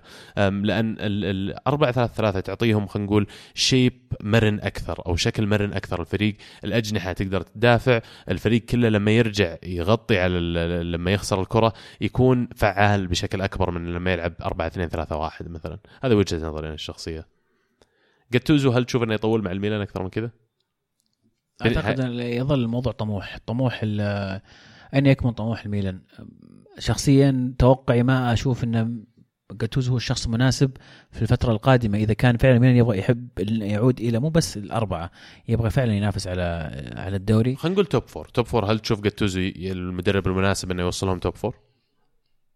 يستطيع بس مو خياري. أنا لو خيروني مين بحط؟ ما ما يكون هو الخيار. ما يعني ما يكون هو المرشح الأول لأنه يسوي هذه المهمة. نعم يستطيع ولكن آه، أحس إنه قاعد يتعلم مع ميلان للأمانة. هو الآن قاعد يتعلم. صح أتفق معك. المدرب ما له تجربة كبيرة في عالم التدريب يعني راح يدرب في اليونان فترة الظاهر درب في سيريا بي إذا ما كنت غلطان فترة بعد. فأنت صرفت مبالغ كبيرة على لاعبين يلعبون. حرام إنك لما يجي سالفة المدرب تستبخل إنك تحط فيه. يعني الإدارة جربت إنزاجي وجربت آه، شو اسمه سيدورف وبروكي ويعني استمرار في إعطاء اللعيبة السابقين اللي توهم ما عندهم خبرة كثير من الفرص. أعتقد إنه كان التوجه لأنه إنه رخيصين وعيالنا نعلمهم مرة واحدة. الآن عاد الوضع كذا الآن الإدارة جيدة أعتقد الاداره الجديده بوجود ليوناردو مالديني في الإدارة. فيجب أن يكون التوجه إلى مدرب قادر فعلا أن ينقل الميلان للخطوة اللي بعدها. مين اللي جاب ليوناردو مالديني؟ إيفان جازيديس. هذا حقكم؟ والله قاعد يسوي مو سابقا حق ارسنال لو سمحت. آه بس قاعد يسوي فعلا تغييرات رائعة لأن أنا أتوقع لو جازيدس ما راح AC ميلان ليوناردو ما يرجع. شخص عملي ويعني okay ليوناردو راح انتر وصار الفيلم حقه وبغض النظر عن هذا كله لاعب م... أو شخص مناسب رجل مناسب للمهمة اللي أنا عندي. لو ما جاهم كان ما قدروا يشترون هذا اللاعب في لاعب توهم شارين اسمه باكيتا الظاهر. برازيلي. إيه، يقولون رائع اللاعب يعني من كوكب آخر على أساس ويقولون إن اللي حسم الصفقة لصالحهم هو ليوناردو. مالديني كمان يعني وجوده في الصورة مهم. فأتوقع أن إدارة ميلان قاعدة تشتغل صح. لو فعلا في حاجة لإقالة المدرب أم، أأكد لكم أنهم بيقيلونه بس جازيدس إيه، جازيدس تاريخيا أو من تجربة أرسنال معه ما ما يحب يقيل المدرب. بس يعني أرسن فنجر بس. إيه طب واضح. طبعا الواضح في الموضوع انه لو قال جاتوزو بيجيب أرسن فنجر لأنه صديقه. صحيح. بس إيه في كلام صدق طالع عليه ترى. كنت يناسبهم؟ سؤال أخير. جدا. جدا؟ جدا. هو اللي يبيلهم فعلا. جدا. إيه. جدا. جدا.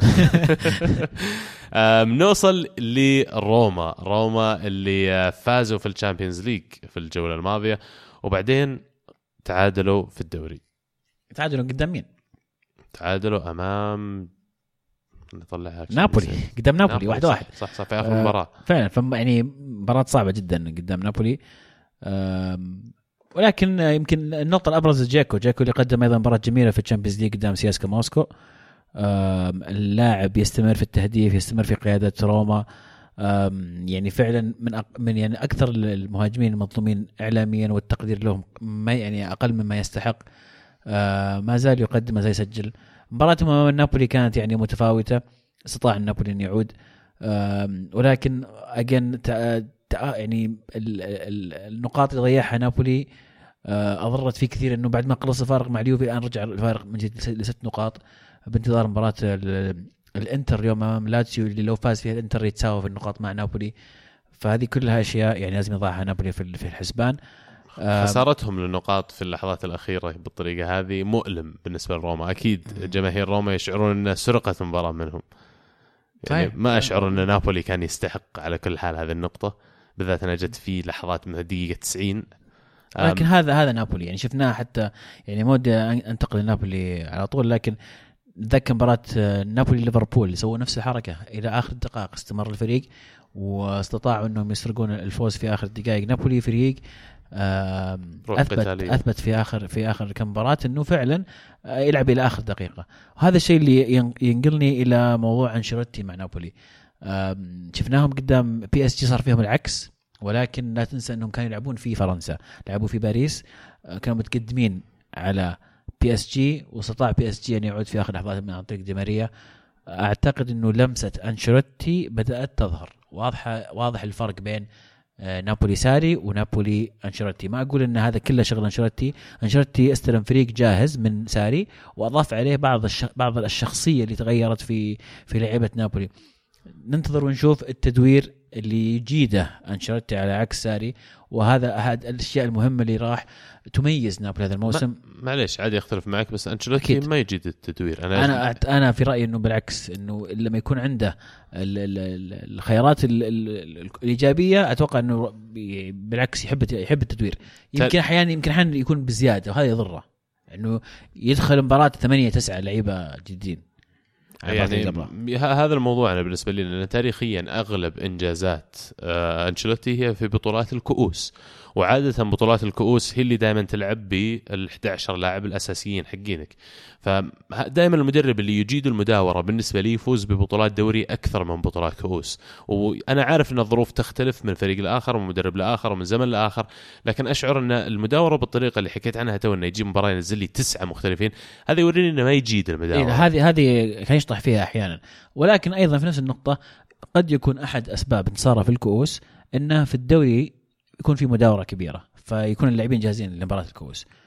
ولكن الاكيد الأكيد إنه مختلف أو خلينا نقول. أضاف شيء جديد إلى نابولي وهذا راح يكون مميز معاهم. لا تنسى المجموعة ترى ما هي بسهلة ليفربول وبي اس جي إذا طلع منها نابولي ففعلا فعلا هذا شيء كبير لنابولي. يحسب له فعلا. إيه، أو يعني إذا تأهل منها قصدي طبعا. فعلا. آه، جنكيز أندر لاعب روما الآن عليه العين كثير من كثير من الأندية برا إيطاليا. يقولون أندية إنجليزية كثير مهتمة بضمة. آه، قاعد يقدم مستوى استثنائي يعني حتى تكملة للموسم الماضي حقه. لاعب طلع شبه من العدم. فجأة كذا طلع لنا جنكيز أندر وبدأ يسجل معاهم وصنع لنفسه اسم. هل يكون صلاح القادم؟ والله يمكن بدري على الموضوع ولكن من ناحية موهبة فهو فعلا لاعب موهوب جدا. وحتى أتذكر الأصداء كانت عندنا في تركيا كبيره أم، أعتقد إنه الأفضل إنه يظل كم سنة يعني ينمو وينضج أكثر في في روما قبل أن يأخذ خطوة الانتقال. أه، كثير لعيبة ترى ينتقلون بسرعة ويكون الموضوع سلبي عليهم يرجع بطريقة سلبية عليهم يعني يأخر تطورهم. وبعضهم شفناهم حتى يختفون تماما. هو جاستن كلايفر تتوقع عليهم الأنظار في في روما. آم، كلايفر لسه طبعا ما بعد يعني آه، يقدم اللي عنده بشكل كامل أو ما بعد يظهر بشكل كامل ولكن اللاعبين هذول يتوقع لهم الكثير مع روما. صح. وعلى طاري نابولي بعد لعبوا في الشامبيونز ليج أمام باريس سان جيرمان آه الأسبوع الماضي آه انتهت 2 2 يعني دي ماريا يسجل هدف التعادل في اللحظات القاتلة من المباراة.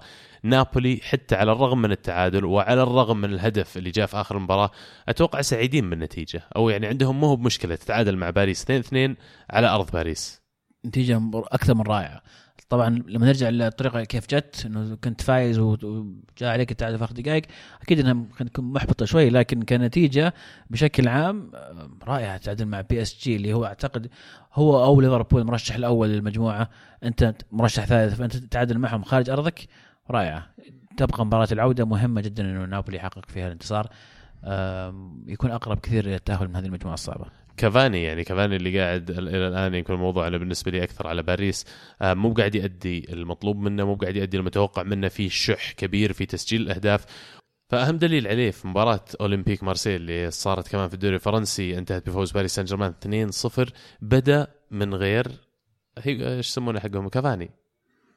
ف يعني يقولون إن قبل المباراة صار في خلاف ما بينه وبين مبابي كمان مدرب بي إس جي. مبابي ورابيو آه، تأخروا عن اجتماع الفريق قبل المباراة وأدى هذا الشيء إلى استثناء اللاعبين من التشكيله الأساسية للمباراة هذه. لكن اضطر يشرك مبابي في نهاية المباراة ومو في نهاية اضطر المباراة. أتوقع اضطر اضطر لأنه كانت متعادلة النتيجة.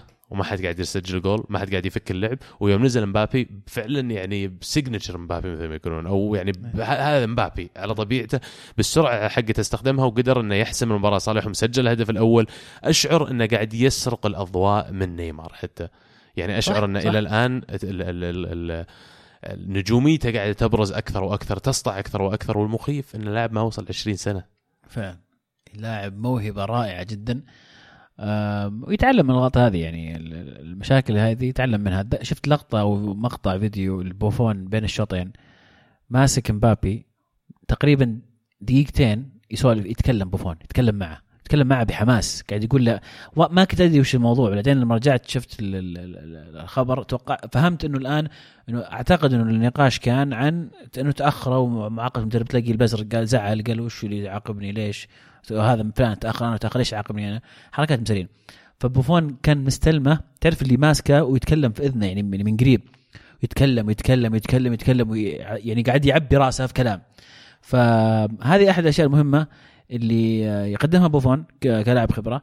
واللي مهمه لاعب زي مبابي إنه فعلا من يوم عمرك 19 هذه الأغلاط تتعلم منها. وتتعلم من مين؟ قاعد تتعلم مين قاعد يعطيك نصايح. أبطال العالم. أبطال العالم بالضبط. م.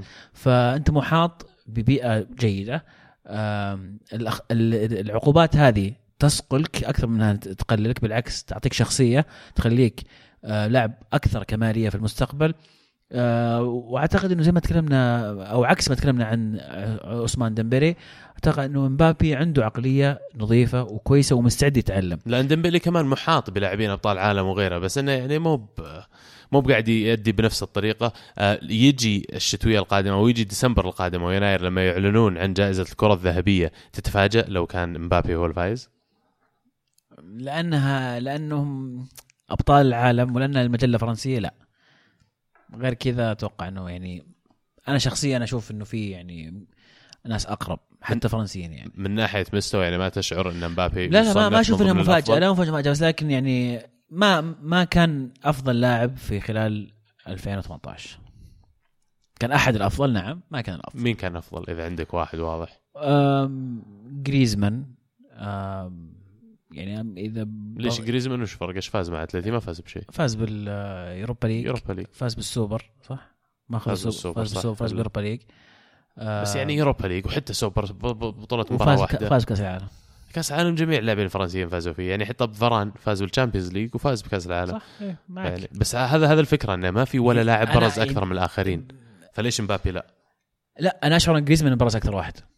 أشعر جريزمان كان يعني دوره مع اتلتي ودوره مع فرنسا كان واضح جدا في في كاس العالم. مدحي لجريزمان ما يقلل من أدوار اللعيبة الثانيين. يمكن فران أحد أهم اللعيبة في في خط الدفاع. آه، اضف إليهم كانتي ومبابي طبعا. ما نقلل ابدا من حتى جيرو اللي كان له دور كبير. يعني دائما نضحك على موضوع جيرو لكن فعلا جيرو كان أحد الأشياء المهمة في كأس العالم رغم إنه ما سجل ولكن دوره كان جدا مهم. في الأخير تفضيل شخصي أعتقد إنه كلاعب فرنسي جريزمان. ما أستغرب إذا أخذها مودريتش أو رونالدو أيضا. محمد صلاح أعتقد صعبه شوي لأنه بداية الموسم هذا ما كانت بنفس بنفس القوة. آه، يظل السؤال هل الاعتماد على الموس على على السنة كاملة ولا بس الموسم آه، الماضي أو نهاية الموسم الماضي؟ أتوقع المفروض تركز على السنة كاملة غالبا الفائز راح يكون فرنسي خلال البطولة القادمة أو الكرة الذهبية ما. تعودنا تحيز من المجلة صراحة مو على تحيز بس إنه يعني تعودنا على تحيز للفائزين بكأس العالم. ما هو موضوع فرنسي ولا غير فرنسي وأتوقع إن اللاعبين حقين فرنسا فعلا يستاهلون في كم من عينة. منهم أنا بالنسبة لي مبابي أكيد واحد من التوب 3 حتى جريزمان حتى فران أه، حاليا الظاهر اللسته المعلنة فيها 10 لاعبين إذا ما كنت غلطان 10 أو 20 لاعب. راح تقلل إلى ثلاثة؟ يعني مو ب 30 لاعب؟ والله ناسي 30 لاعب. حاليا المفروض تصير. اي المفروض تصير ثلاث لعيبة بعدين يعلنون عنها. الظاهر في ديسمبر يعلنون. قريب بيصير ثلاث لاعبين الظاهر في نوفمبر المفروض إذا ما كنت غلطان. عموما نوصل للأندية السعودية. نبدأ بالأهلي اللي فاز 5-0 على الفتح بعد هزيمة الأسبوع الماضي 6 أمام الاتفاق. آه، يبدو لي اخذ الموضوع شخصي مع أندية الشرقية وقدر يرجع يفوز. والله الأهلي يعني متذبذب صراحة للأمانة. يعني الأجانب جيدين. أنا عاجبيني في أجانب أهلي في عندهم لعيبة ممتازين جدا صراحة. أه ولكن أه ما أدري إيش الخلل وين الخلل يكمن بشكل بشكل أدق. كانت عندهم مشكلة كبيرة قدام ال ال ال الاتفاق. كان في مساحات كان في ال- ال- الدفاع كان سيء جدا. آه، أمام الفتح عادوا بشكل أفضل ولكن في فرق للأمانة مع كل الاحترام بين الاتفاق والفتح الموسم هذا بالتحديد. الاتفاق بادئ الموسم بكل قوة. الاتفاق هاجم الأهلي على عكس الفتح اللي تحفظ شوي ودفع الثمن. فموسم متقلب كثير. تكلمنا الأسبوع الماضي إنه هل خسارة من الاتفاق بستة راح تأثر على حظوظهم ف- في المنافسة على الدوري الآن نقدر نسأل نفس السؤال هل فوزهم آه، أو عودتهم السريعة بالفوز خمسه راح ترجع قوتهم منافسة على الدوري؟ قبل ما نحكي على هذا الموضوع بس الفتح تراك لو فاز في هذه المباراة الأهلي فرقة وفرق اتفاق نقطتين بس الفتح بالعكس الموسم هذا ترى مش بطالين يعني ما أقول الافضل لكن مش بطالين بالنسبة لسؤالك على الأهلي أه، مهم جدا إنك إذا كنت فريق بطل إنك تقوم من الكبوات اللي تصير لك. التحديات اللي تواجهها خلال الموسم منها هزيمة قوية مثل هذه ممكن تدخل الفريق في نفق مظلم أه، وتتراجع النتائج من وراء حركة زي كذا لكن تحسب لهم تحسب لشخصية الفريق إنك ترجع أه، ولو كانت المباراة ما هي بأصعب مباراة في الدوري إنك ترجع بعد هزيمة ستة ترجع تفوز خمسة ترجع تفوز بالأسلوب هذا. مهم جدا لأمل الأهلي بالمنافسة. على الدوري ن- يعني حتى مع النصر اللي تعادل الجولة هذه مع الفيحة مثلا واحد واحد آه، سلسلة من الانتصارات ست انتصارات عشان نكون دقيقين للنصر تتوقف بهذا التعادل. ما هي بنتيجة سلبية كمان للنصر؟ التعادل مو معناته إنك يعني ما راح تنافس على الدوري هذا بالعكس نتيجة إيجابية ما زالت على أرض الفيحة مباراة ما هي بسهلة أجانب الفيحة يعني من أفضل الأجانب الموجودين كمان في الدوري. ف أنا أشعر إنه ما هي بنهايه المشوار لا للأهلي ولا للنصر ولا للهلال اللي لسه مباراتهم مؤجلة ما بعد لعبوها الأسبوع القادم إذا ما كنت غلطان بيلعبون. أم، فانا أشعر إن الدوري طويل ولا راح يحسم الآن. الآن أهم شيء إنك المباريات اللي على أرضك تفوزها المباريات اللي خارج أرضك تحاول تفوز بمعظمها لو ما قدرت تطلع بتعادل هذا اللي يحسب لفريق البطل. ما أقدر أختلف معك ابدا الموسم باقي فيه كثير لسه يعني حتى تعادل. يعني مو معقول إنه أي فريق راح يفوز كل مباريات الموسم طبيعي إنه راح يكون فيه تعثر. فأعتقد إنه تعثر مبكر أفضل بكثير من إنك تعثر في وقت الحسم. المنافسة ما زالت طويله النصر فعلا منافس حقيقي. شفت كثير من المشجعين الهلاليين سعيدين بتعادل النصر. مدركين إنه هذا فعلا هو الفريق اللي راح ينافس هذا الموسم راح ينافس راح ينافس الهلال. آه، بس ودي أذكر أيضا في الأهلي آه، تحية كبيرة للأهلي اللي أمس لعب مباراة أمام وفاق سطيف الجزائري. في الجزائر استطاع تحقيق- الفوز 1-0 في ملعب أرضيته سيئة أجواء ممطرة آه، ملعب مليان آه، جمهور يعني كانوا عنيفين شوي. عدائيا. عدائيا خلينا نقول بشكل يعني آه، آه، تشجيعي وليس يعني أكثر من ذلك. النقطة الجميلة أيضا أنه الأهلي لعب بتشكيلة كثير منها شباب. شفنا لعيبة رائعين شباب جيل جديد. فتحية كبيرة لهذا الانتصار. أيضا في نفس البطولة الهلال يلعب فيها الآن أمام آه، النفط العراقي ومتقدم باربع أهداف مقابل صفر. أتوقع مباراة سهلة تقام طبعا في في الرياض مباراة على انتظار مباراة الإياب. آه، بالتوفيق أيضا للنصر في هذه البطولة اللي يشارك الأسبوع القادم يوم الثلاثاء في مباراة الذهاب بالنسبة لنادي النصر. دامنا جبنا طار الهلال أيضا الهلال حقق الانتصار في مباراة الكلاسيكو أمام الاتحاد. ثلاث اهداف مقابل هدف. بدأ الهلال بالتسجيل عاد الاتحاد آه، حقق التعادل. بعدين الهلال استطاع إنه يتقدم بهدفين إضافيين. في فرق في المستويات ولكن رغم الخسارة 3-1 أعتقد ان الاتحاد قدم يمكن أفضل مباراة الموسم هذا كله بالنسبة لهم. موسمهم سيء بداية سيئة ولكن آه ثاني مباراة بيليتش المستوى اللي قدم فيه الاتحاد رائع. هل هو يظل السؤال مهم جدا هل لأنها مباراة كلاسيكو أمام الهلال الاتحاد لعب هذا الاسلوب الجيد ولا فعلا بدأت تظهر لمسات بيليتش على الفريق؟ هل تشوف أن الاتحاد ممكن يرجع يقلب الموسم حقه؟ يعني وش المفروض الآن أقصى طموحات الاتحاد؟ آه، تطلع من القاع أول شيء طيب. في قاع الترتيب الهروب من من هذا الشيء لأنه ما هو بمنطق أصلا نتكلم عن الاتحاد يهبط الموضوع ابدا ما هو منطق توب فور منطقي طيب؟ كم كم بينهم بين المركز الرابع الآن يعني ما لعبت إلا سبع مباريات في الدوري. كم إيه كم بينهم؟ فالاتحاد في المركز الأخير للأسف يعني آه عندهم يا طويل العمر نقطتين. بينهم وبين المركز الرابع 13 نقطة اللي هو الوحدة وعندها 15 آه يعني خمس مباريات تتكلم. خمس مباريات ما تعثر يعني هنا في دوري فيه 20 مباراة. 20 أربعة- كم؟ صار 16 فريق 16 فريق. 16 فريق إيه فدوري فيه 20 مباراة. أنت تبغى ربع 30 المباريات 30 إيه. صعب والله صعب top four يعني طموح شوف مو هو مستحيل بس عشان توصله انت مو قاعد تقدم اللي المفروض تقدمه عشان توصل ال top four يعني لازم تفوز لازم تبدأ تفوز كل مبارياتك الجاية كلها. انت already خسرت الخمس ست مباريات اللي مسموح لصاحب المركز الرابع انه يخسرها مثلا ولا الست سبع مباريات؟ أعتقد إنه راح تكون يعني معجزة إذا الاتحاد استطاع العودة إلى المركز الرابع. راح يكون إنجاز كبير جدا.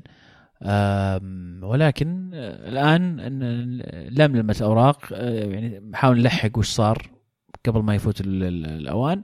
بانتظار الموسم القادم أعتقد ان عندهم مدرب رائع تكلمنا عنه كثير. آه، الأجانب يمكن يكون في تغيير كبير في الشتوية أو الصيف القادم حسب اختيار المدرب. لكن بدأت تبان لمساته. مبروك للهلال بفوز الكلاسيكو وهارد لك للاتحاد. ننتظر عودة العميد.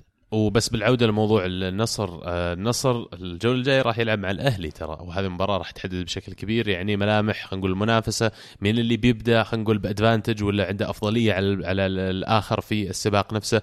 النصر كمان ال- الجولات القادمة صعبة جدا يعني باستثناء مباراة البطولة العربية اللي أتمنى أن الفريق مثلا يشارك بفريق الشباب يعطونهم فرصة أكثر آه، راح يلعب مع الاتفاق بعدها خارج أرضه وراح يلعب مع الشباب كمان بعدها. فمباريات ما هي بسهلة. الوحدة صاحب. المركز الرابع كمان بعدها وبعدها الهلال. يعني ست مباريات ورا بعض على يعني على مستوى ثقيل. انديه كلها نصف نصف الأعلى من الترتيب كلهم في ال top 6 بعد. إيه. كلها في ال top 6 فتتكلم عن الفترة القادمة. إذا النصر قدر يطلع منها بنتائج إيجابية راح يكون قطع شوط كبير نحو آه إنه يحقق لقب الدوري السعودي. وأتوقع إنه مو بشيء سلبي بالنسبة للنصر لأنه فز ست مباريات ولو كانت المباراه السابعه تعادل إذا قدرت تفوز المباراة الجاية على الأهلي آه تدخل ال- المباريات هذه القادمة بفورمة عالية تدخل عندك ثقة عالية عندك شيء مستند عليه. أنت فعلا بداية آه، حديدية عشان لما يجي المحك اللي هي خلينا نكون واضحين مباراة الهلال اللي هي راح تكون قد تحسم الفائز بالدوري نهاية الموسم تكون أنت فعلا جاهز فيها. كذا قبل ما نروح لهاشتاج الحلقة قلنا ما نبي نضيق صدركم في بداية الحلقة أم، تعازينا وتعازي أسرة الكرة معنا من مقدمين وأعضاء ومتابعين لعائلة ليستر على وفاة مالك النادي التايلندي ودي أنا أقول اسمه لكن اسمه صعب الصراحة. آه، يقولون إنه طاحت فيه الهليكوبتر في مواقف النادي بعد ما كان أقلع من أرضية الملعب. شيء يعني آه، مؤسف فعلا وتعازينا لعائلة المتوفى ولأسرة ليستر كا... ليستر سيتي كاملة وكمان لأسرة البريمير ليج. أكيد. آه، الرجل يعني حقق إنجاز تاريخي مو بس لليستر تاريخي في البريمير ليج. ف... ترك بصمة فعلا. ترك بصمة سيذكر يعني آه، سيخلد في التاريخ. فسيذكر في كل كل من كتب عن البريمير ليج كل من تكلم عن البريمير ليج سيذكر هذا الرجل. أو هذه العائلة حتى الظاهر إنه يعني كانوا كان حتى معه معه ابنه في, ال- في الإدارة. ففعلا خبر حزين جدا ومؤسف. لكن يعني خلينا نشوف الجانب الإيجابي إن الرجل سيخلد في التاريخ. في يعني إنجاز إنجاز عظيم حققه ارث كروي فعلا. شيء لا يعاد ومو بس حتى على المستوى البريمير ليج يعني أنا أتكلم عن جميع من في العالم. في صار في شعور بالإيمان إن أقدر أحقق أي شيء. إذا ليستر فازوا بالدوري في موسم كان متوقع إن فو نسبة فوزهم واحد على 5000 فاذا يعني أنت سويت شيء تخليني أنا أحلم من جديد. آخر الأحزان. كذا نوصل لهاشتاج الكرة معنا عشان فعلا تصير آخر الاحزان ممكن قبل ما نروح هاشتاج ناخذ بطل وبصل؟ ودك؟ والله المفروض يعني هو كذا الترتيب شكلك كنت يعني بس لا أنا قلت لأني ما بعد جهز صراحة أوراقي. أنا حسيت إن عندك عندك مخططات بس قاعد. أفكر فيهم يا أخي. فخلني خلني أبدأ. عطني طب فرصة. عطني بطلك.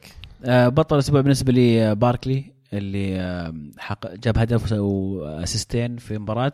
اللاعب يثبت نفسه يعني رغم إنه الجميع كان ضده والجميع ما كان متوقع منه الكثير آه، اللاعب إذا نزل آه، يقدم كل اللي عنده وأكثر وقاعد يفرض نفسه في هذه الخانة في ظل طبعا نجوم كثير حوله.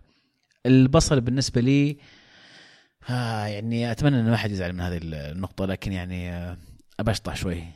التعيين آه، نبيل نقشبندي رئيس لجنة الحكام. هذه كانت خطوة غريبة جدا. يعني مع كل الاحترام لل- لل- للاستاذ نبيل نقشبندي ولكن يعني خبرته آه، إعلامية وفي مجال الصيدلة ما له أي علاقة في يعني آه، ما عنده خبرة في مجال التحكيم أو في الإدارة.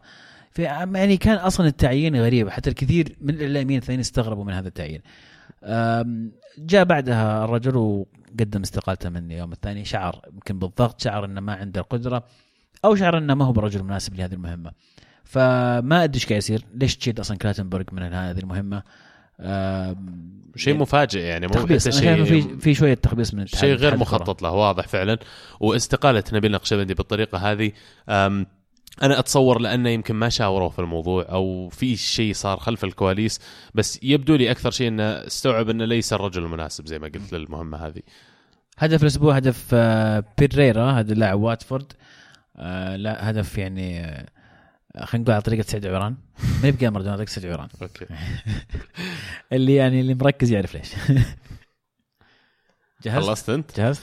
والله يعني تقريبا اغششك ترى لا لا. ما يحتاج. شوف إذا فوت تحت عطى honorable mention بعد شوي. طيب. آه بطل الأسبوع بالنسبة لي لويس سواريز وبرشلونة. بس لويس سواريز تحديدا هاتريك رائع في شباك ريال مدريد في الكلاسيكو في غياب ليونيل ميسي. آه لم يفتقد البدر وطلع سواريز وقدر فعلا يحسمها لصالح برشلونة تحسب له.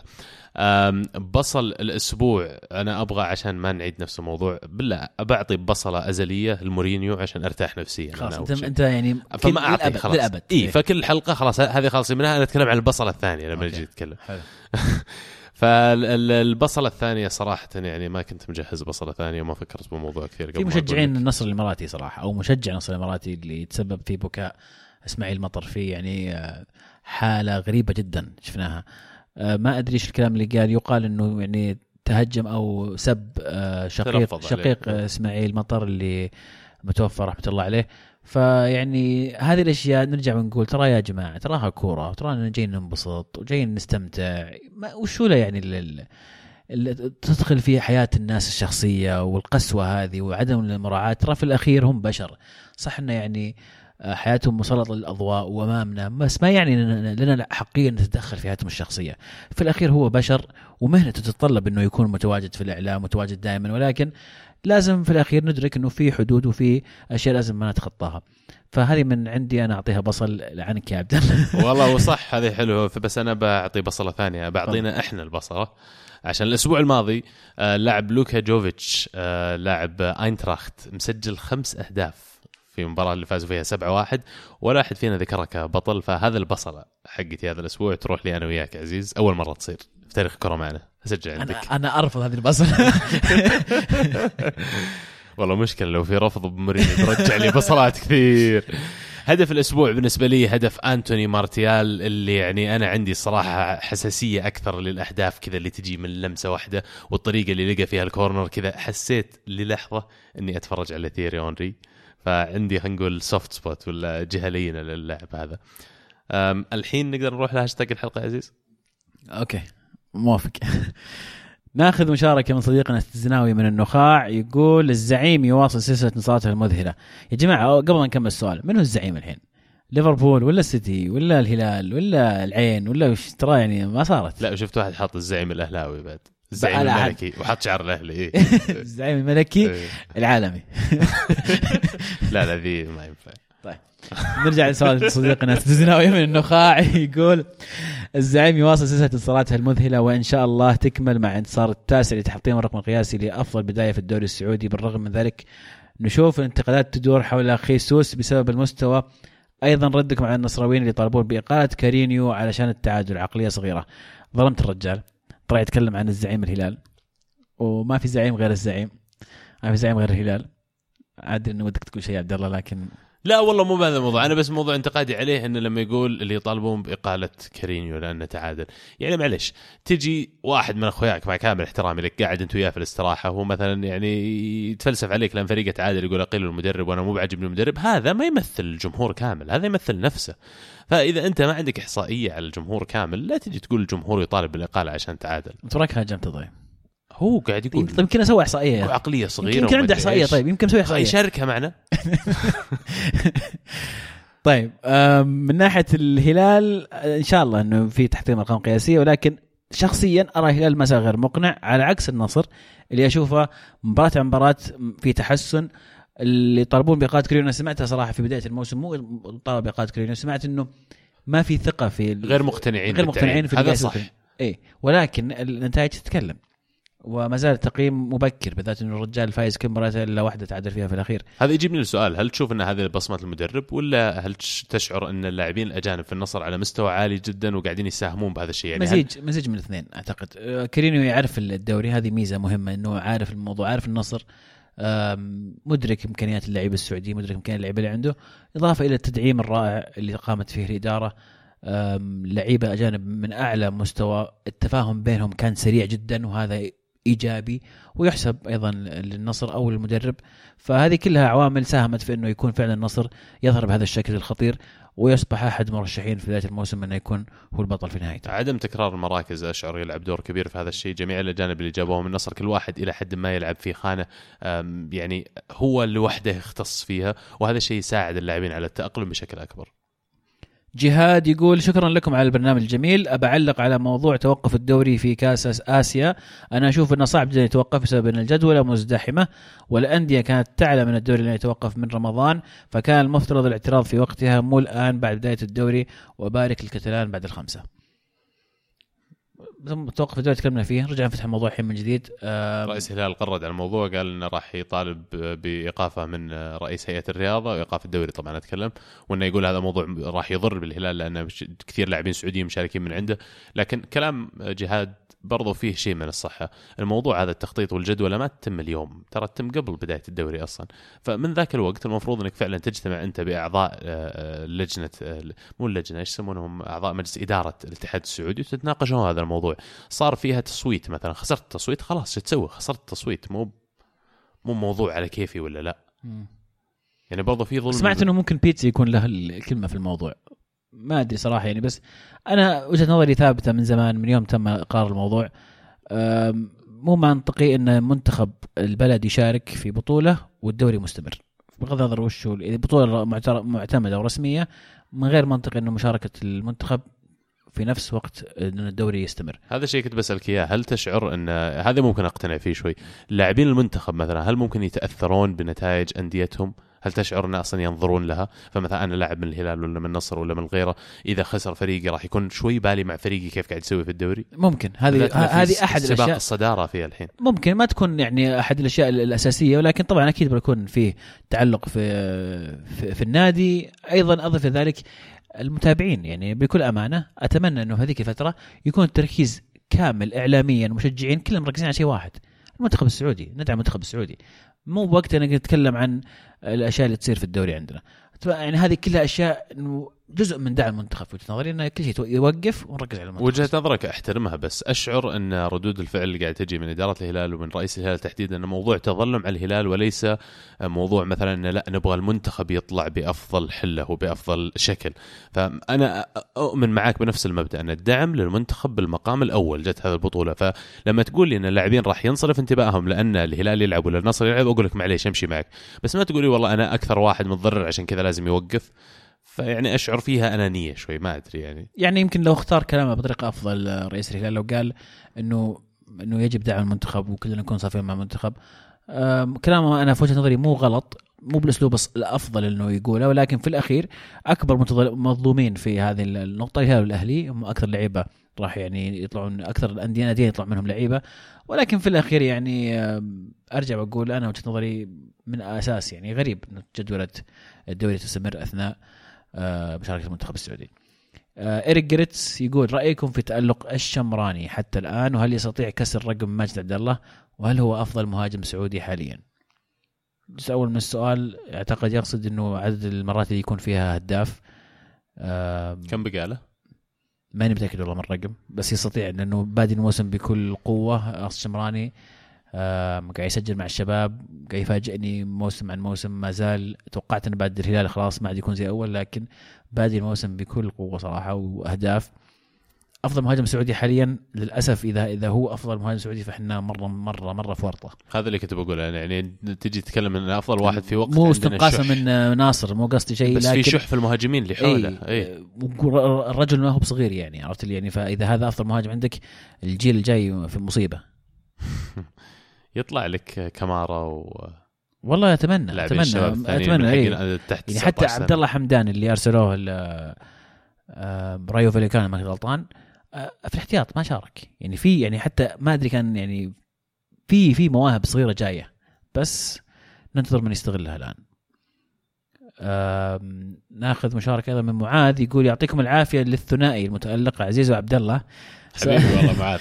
ما نستغني. ثلاثي انت تصير معنا. سؤالي لو كنت مدرب فريق وعندك لاعبين في كل مركز وكل واحد يقول الزين أو الزين عندي يعني قصده وش أداة اختيار اللاعب الأساسي في مثل في مثال زي السيتي؟ رحيم ومحرز برناردو وساني.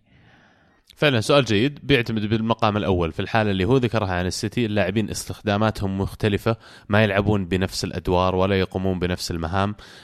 أشعر إن هذا يسهل على المدرب إنه يشوف وش التكتيك اللي يبغى يلعب فيه ويلعب اللاعبين على هالأساس. لكن الصعوبة اللي تكمن لما يصير عندك لاعبين يلعبون بنفس الأسلوب واثنينهم يعني جامدين اثنينهم كويسين. أتوقع ترجع في الأخير للفورمة. يعني لازم انت تخدم اللي يخدم نفسه. إذا انت قاعد تسجل قاعد لما أعطيك الفرصة تستغلها أنت اللي راح تمسك نفسك أساسي. نزل مستواك راح أحط هذاك بدالك. نفس فكرة لما يصير عندك حارسين متألقين. يعني يمكن أكثر شيء يجي على بالي من هاللاعبين حاليا يمكن مارسيال وراشفورد. إلى حد ما يلعبون في نفس المركز أو يتنافسون على نفس الخانة في مانشستر يونايتد.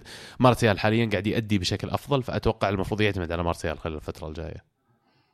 أتفق معك تماما. أشوف إنه النقطة الأهم يمكن أنا كيف بلعب وقدام مين بلعب. وش أحتاج من اللاعب هذا. يكون هو اللي يخليني أختار لاعب على الآخر. أضف إلى ذلك الفورم اللي فيه. إذا هو فعلا اللاعب هذا له كم مباراة مشعلل حرام اطلعه واحطه في الدكة. أستمر عليه. إدريس يقول الفترة الأخيرة قل حماسي وشغفي لمتابعة كرة القدم وكل الشكر للإتي والمانيو اللي كانوا سبب حبي لكرة القدم من البداية. سؤالي هل ممكن تعتزلوا متابعة كرة القدم نهائيا؟ لو الجواب نعم إيش راح يكون السبب وسلامتكم؟ نهائيا لا يمكن أنا عندي جواب يعني أنا مخلص أسلم لا لا يمكن. لا يمكن. إيه لا يمكن صراحة لأن في الأخير قبل ما أصير أشجع مثلا أرسنال وأتوقع قبل ما أنت حتى تشجع يوفي شدتك هاللعبة سواء تلعبها ولا تتفرج عليها ولا أنا شد شادتني اللعبة نفسها وأنا شخصيا يمكن أتفرج على مباريات غير أرسنال أكثر من مباريات أرسنال اللي أتفرج عليها لأن أنا من جديد أنا محب للعبه كرة القدم محب لو أجلس أشوف أشغل التلفزيون فريقين ما أعرف هم يلعبون ما أعرف حتى أسمائهم بجلس أتفرج لأني محب للعبة نفسها. أتفق معك تماما من هذه الناحية. أتفهم وجهة نظر لما يقول قل حماسي. لما تشوف فريقك يقدم مستويات سيئة يسبق بعض الإحباط. يعني أتذكر في كثير من الناس اللي أنا ما أتابع ما أتابع. يكون هو عاشق للكره وحب فريق وفريق هذا مستوى صار سيء جدا الفترة الأخيرة فخلاص أول جواب ما أتابع. لا والله يعني من يبقى زي أول عرفت؟ اللي يعني يخفف الحماس. فتفهم وجهة نظرك ولكن إن شاء الله يعني تنحل مشاكلهم قريبا. الناديين شجعتهم الآن يمرون في يعني ظروف صعبة جدا. أتفهم هذه النقطة.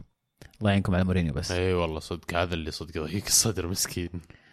طيب خلينا نشوف سؤال أو مشاركة أخرى من MS 4 يقول النصر أداء ممتاز الشوط الأول يعيبه الاستهتار. الشوط الثاني ضيعه كارينيو بالتبديلات السيئة. بيتروس كان الأبد لابد من استبداله بدل الجماعة أو يحيى الشهري وتلعب بحمد الله وأحمد موسى كمهاجمين. تلعب خطة ثلاثة أربعة ثلاثة اللي كانت ناجحة معك الشوط الأول. يعني هو شاف المدرب شيء قد يكون أخطأ فعلا في تبديلاته لكن هي رحلة الدوري ولا المباريات اللي راح تلعبها. في وارد إنك تخطئ في واحدة وارد إنك ما راح يفرق أصلا مرات حتى القرار اللي تتخذه الانهيار جاي جاي. فصعب إني ألوم المدرب بس الحالة عليها. تغيير الشكل التكتيكي والرسم التكتيكي نفسه يعني مو بكل اللاعبين عندهم المرونة الكافية إنك تقدر تغيرهم وسط المباراة وفعلا يقدمون لك اللي أنت تبغى توصل له. صدقني المدرب هو أقرب واحد اللاعبين نشوفهم في التمرينات كل يوم وهو أبخص زي ما يقولون. أيضا يكمل MS four يقول للبايرن للآن غير مقنع. بالنسبة لي الدوري ما يعنيني كثير كثر الأبطال. لابد من الاحتفاظ خامز وإضافة نجوم آخرين خصوصا على مستوى الأجنحة بدال الشيبان المتسلطين على المدربين بكل صراحة. وكوفاتش أشوفه مجيوب عشان يمشي عشان يمشي بكيف الإدارة مو بكيفه هو. يمكن يمكن وارد فعلا. أنا بايرن آه، يسوي شيء زي كذا. ما أدري يعني مو أول مرة أسمع النقطة هذه ولكن آه، أعتقد إنه إدارة البايرن إدارة احترافية كبيرة. ما راح تجيب مدرب عشان تمشيه على كيفه. ويمشون على كيفه من اي ناحيه لعب فلان ولا تلعب فلان ما ما أتوقع إنه هذا الشيء موجود فيه يا أخي قبل ست سنوات هل كانت متابعتك للبايرن أكثر من اليوم؟ ما أتصور. يعني المتابعة هي هي.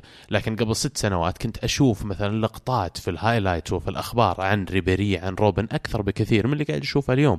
معناته اللاعبين نفسهم مستواهم قاعد يقل عن أول. ف بالنسبة لي نعم أنا من الناس اللي يؤمنون بضرورة التغيير وأنه يصير في مشاريع جديدة دائما كل فترة متجددة.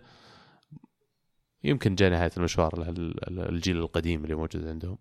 يحتاجون بعض التجديد في, الأجنحة. أنا يمكن أكثر من صيف نتكلم عن إنه الخانة الأساسية لازم تعزز في بايرن هي الأجنحة. وفعلا الموسم هذا شفنا المشكلة الأساسية لما أصيب كومن كيف تورطوا؟ ما عندهم البدائل الفعالة أو أو الشابة حتى. آه، مؤيد يقول حزين للخسارة. طبعا مؤيد انتراوي يقول حزين للخسارة. مو باننا كنا نستاهل الفوز ولكن حزين على الأداء السيء جدا. خيارات تكتيكية عجيبة من سباليتي بإقحام لاعبين بأداء كارثي زي كاندريفا وفاليرو ودامبروسيو على الرغم من وجود كيتا بالدي وبوليتانو وفرساليكو. وطالب أن تكون أغنية حنا يا بروزوفيتش بداية كل حلقة. أهم شيء ما مو بلازم أغنيها من جديد خلاص. أتوقع إنك مطلوب تغنيها كل مرة. في كل بداية حلقة بدل ما تقدم يا عبد الله عطنا أغنية بروزوفيتش. أنا لو أدري بتحطها يا رجال ما غنيتها. إحنا أنا قلت لك بشيلها بس ترى نسيت. سبحان الله دائما أنسى ها فعلا مباراة الإنتر كانت غريبة قدام أو اختيارات سباليتي في هذه المباراة قدام برشلونة كانت غريبة شوي ليش كاندريفا؟ ليش ليش الاختراع في المباريات الصعبة؟ يمكن إنه شاف إنه يبغى يلعب بطريقة معينة قدام برشلونة القوي ولكن كان باهت إنتر في المباراه جدا كان باهت جدا يعني ما كان يعني ما كان, كان شكلهم واضح تعبانين من مباراة الديربي عرفت؟ اي ما كان على المستوى الحدث ابدا انت أنت مدرب إنتر تبدي الدوري ولا ال Champions؟ لا دوري. دوري أبغى أبغى أضمن رابع. أبغى استمرارية إني أشارك في كل سنة. Champions يعني مهما وصلت ما أتوقع إني بوصل بعيد. أبى أحاول أكيد ما راح أهمل يعني ما راح ألعب بس في الأخير برشلونة يعني. إيه في الأخير أنا إذا بحاول أطلع الثاني في المجموعة وأتأهل ونشوف إيش يصير. أيضا ماستر انتر يقول واضح الارهاق على لاعبتنا في المباراة بسبب الدربي والسفرة الطويلة. عكس برشلونه اللي لعبوا قبلنا بيوم وما سافروا. الوقت الوحيد اللي ضغطنا عليهم ولعبنا صح كان أول 10 دقائق من الشوط الأول والشوط الثاني واللعيبة بدأت بعدها تتعب. على كل حال المركز الثاني باصعب بأصعب مجموعة. شيء كويس. فعلا. فرزا بن يقول وسط اليوفي كان سيء جدا بالمباراة خاصة الشوط الأول. أتوقع الإرهاق من مباراة السحلية السابقة في الأبطال أرهقت اللاعبين. الجولة. لا مباراه السحليه يقول ما ما مع السحليه المهم رونالدو شكلها رسميا دخل في منظومة اليوفي assist ضد يونايتد وهدفين ضد إمبولي. تكلمنا عن اندماج رونالدو مع تدريجيا وأتوقع إنه لسه باقي الكثير نشوفه. قيصر أوروبا يقول عزيز عاشق بنزيما الأول. يدافع عنه من بداية الموسم ضيع كورتين في الثمانية أمتار في بداية الشوط الثاني. كانوا كفيلين بقلب المباراة. الحقيقة أنا مبسوط من الهزيمة عشان المدرب الأهبل هذا يمشي وياخذ حبايب قلبه سيبايوس وإسكو السلاحف معه. الله ياخذك يا بنزيما يا الله. اولا يعني أنا ما أدري الأسبوع الماضي واحد قال لي أنت ليش تزعل على بنزيما؟ والحين أنا عاشق بنزيما وأتوقع إني أول شيء قلت الحلقة اليوم ان بنزيما كان سيء في المباراة وضاع أكثر من فرصة. ف ما إذا ما تبون إسكو ترى في ناس يبونه. أوف. سجلني معك. هذه زبدة الموضوع الموضوع يعني. اي أحد من عندهم ما يبونه سجلني من عندك أنا أخذه. أنا عبد الله مو بارسنال أبو أمير طبعا يسأل عن آه، فالفيردي. يعقل كل هالوقت من فالفيردي اللي يستوعب أن يشرك ديمبلي اللي يستفيد من المساحات اللي سببها تغير لوبيتيجي سبب تغيير لوبيتيجي. أتوقع إنه كانت ال ال ال- تكلمنا عن موضوع ديمبلي وليش فضل إنه ينزل سميدو ويقدم سيرجيو روبرتو بدل ما يقدم بدل ما ينزل آه، ديمبلي. يمكن في تفضيل لأنه في آه، انضباط تكتيكي من اللاعبين اللي يختارهم. آه، ديمبلي يمكن في تهور أكثر. نواف قاعد يفضفض على مدريد. ودي صراحة نشارككم فضفضه نواف. يقول أول كنت مع المدرب لكن الكلاسيكو فضح خططه ما يعرف إلا لوكاس. لو ينصاب الحارس دخل لوكاس طبعا قصدي فاسكيز. بداله. بنزيما سيء ضيع أكثر من انفراده. المفروض ماريانو أساسي وفينيسوس وبيل ودفاع ريال شوارع والملام أكثر من بيريز. لو لو يخلي الملعب ويصرف فلوسه بالانتقالات لازم يجون لعيبة يطمحون للبطولات. الريال يبون يعتمدون على مواهب ولا يشارك أحد. ماريانو سيبايوس فينوسوس وادجار موهبة وأعاروه أربع مرات. ما أدري متى بيعطونا فرصة. لاعب موهوب. والدبي لا يقول بنزيما ما يقدر يسوي شيء لحاله. جته كذا فرصة وضيعها وتمريراته غلط محسوب على رقم تسعة ما يبدع إلا إذا سوق الانتقالات فاتح. يبدأ يحس بالخطر بنزيما الظاهر إذا فتح السوق يبدأ يبدع آه، فينيسيوس في نقطة مهمة لازم يعرفونها الناس. سحبوه من آه، معسكر ال- ال- ريال مدريد بي سفروا معهم ولا لعب؟ في سبب. ما مو بس ما لعب برا في المدرجات. موقف. طب ليش طلعوه من هناك هو؟ اللي صار إن فينيسيوس في مباراة كاستيا الأسبوع اللي قبله انطرد سجل جول وأبدع وكان متوقع إنه يشارك في مباراة الكلاسيكو لكن إنه انطرد بنهاية المباراة. آه، قوانين الاتحاد الأسباني إذا جاك طرد في أي من المسابقات الأسبانية توقف في المباراة القادمة. فالكاستيا يلعب في مسابقة تحت مظلة الدوري الأسباني. آه، فعشان كذا أوقف عن مباراتهم في الكلاسيكو. طب ليش تاخذه معك كامب نو ولا ما راح كامب نو؟ يمكن لا لا بالعكس مهم. لاعب صغير عمره 17 18 يعني آه، sorry 18 19 يمكن 18 الحين. عموما لاعب صغير جدا فخليه يجي يشوف الأجواء معي. أنا أخذه معي في المباراة عشان المرة الجاية يصير عندي كلاسيكو. قد مر في نفس الجو شاف كيف جو الملعب شاف كيف جو اللاعبين شاف كيف المنافسة صعبة جدا فما يلخم منها زي ما نقول. طبعا نواف يعني يمين ويسار شطح اللعيبة كلهم ما قصر. أتوقع إنه مدريد أخذ الموضوع كلام كثير تكلمنا فيه كثير. في رغبة الاعتماد على المواهب ولكن نرجع ونقول في إعارات كثيرة. هذه يفتح لنا موضوع مهم كما تكلمنا فيه من قبل. هل مدريد زي برشلونة من ناحية الاعتماد على الأكاديمية والمواهب هل يستطيع انه شفنا الموسم الماضي أو المواسم الماضية مع زيدان كان في يعني خلينا نقول استفادة من اللعيبه الصغار. شفنا كثير لعيبة صغار استفاد منهم لكن بشكل تدريجي مع اللعيبه النجوم.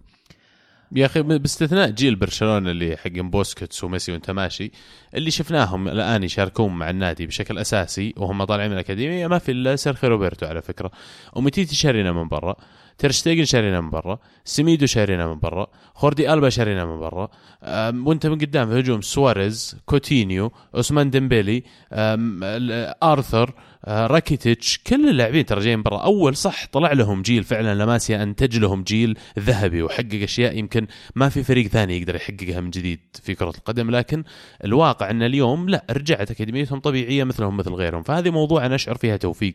نفس الدفعة اللي طلع فيها ميسي وإنيستا وبوسكيتس ترى على فكرة كان معهم ماوريو إيكاردي مثلا من ضمنهم. إيكاردي ما مشى في لاماسيا وطلع راح راح إيطاليا ومشى حالة بعدين يعني. بس الفكرة انه لا تعير انتباه كبير لموضوع إن اوه النادي هذا عنده advantage لأن اكاديميته تطلع لاعبين خرافيين. في الأخير كل اللاعبين ينشرون ترى. آه، ناخذ كمان مشاركتين قبل ان ننهي الحلقة. بي إكس آر يقول أتوقع إن هذه أول مرة وأخر مرة أفرح إن خضيره قرب يرجع من إصابة في آخر 20 دقيقة من المباراه اللي ضد المانيو ومباراة آه، إمبولي. الوسط كان واضح عليه ارهاق خاصة بيانيتش. هل لا زلت عند رأيك يا عزيز إن اليوفي يقدر يكمل الموسم بخمسة وسط فقط؟ والله صراحة اللي اشتقت له يعني أحس الآن ودي إنه موجود ماركيزيو. يعني للأسف إنه آه، أعتقد كان يعلم إنه هو الخيار الخامس أو السادس أو اللي هو ويعني قرر إنه خلاص حان وقت الرحيل ولكن الآن فعلا ما عنده ما في في اليوفي إلا ثلاثة وسط كان مصاب وخضيره مصاب. فأعتقد في الشتويه يمكن أهم أولويات اليوفي لاعب وسط ويمكن مهاجم. يمكن مهاجم من النوع اللي عادي يقعد طول الوقت ويشارك 10 دقائق. كان زين. آه مشاركة أخيرة وصراحة جميلة جدا من هالا مدريد. يقول عندما نذكر البطولات اللي قبل 50 أو 60 سنة يقول البعض ما كان في تسلل أو يقول كانت الكرة سهلة ما في خطط. ومن هذا الكلام. توقعون الأجيال القادمة بعد 50 سنة بيقولون هذا الكلام على الإنجازات اللي قاعدة تصير حاليا؟ مثلا يقول ما كان عندهم فار.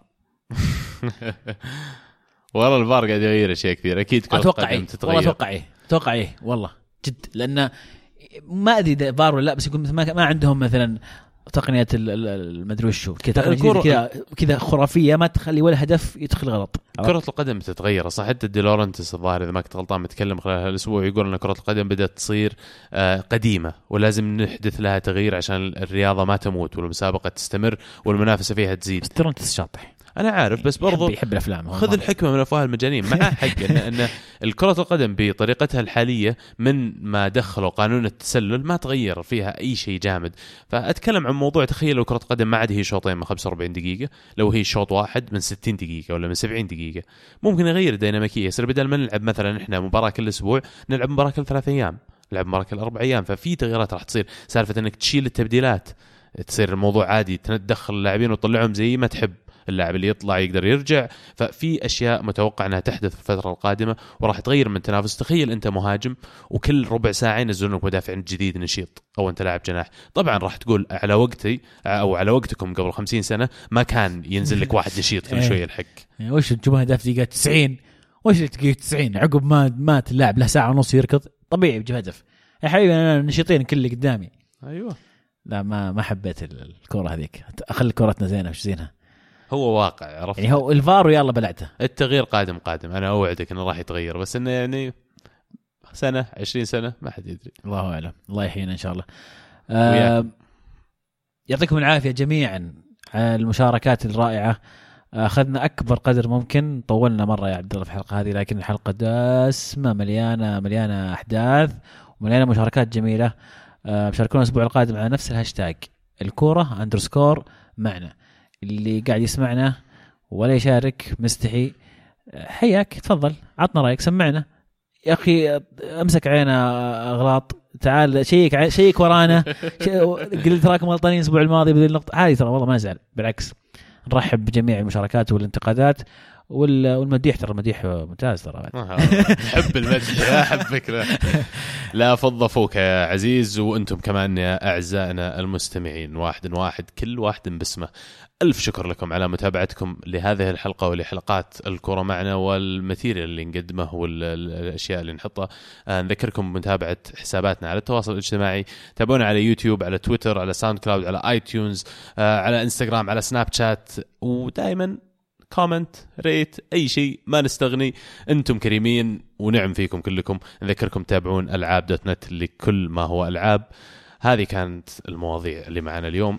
كانت الكرة معنا. والحين الكره معكم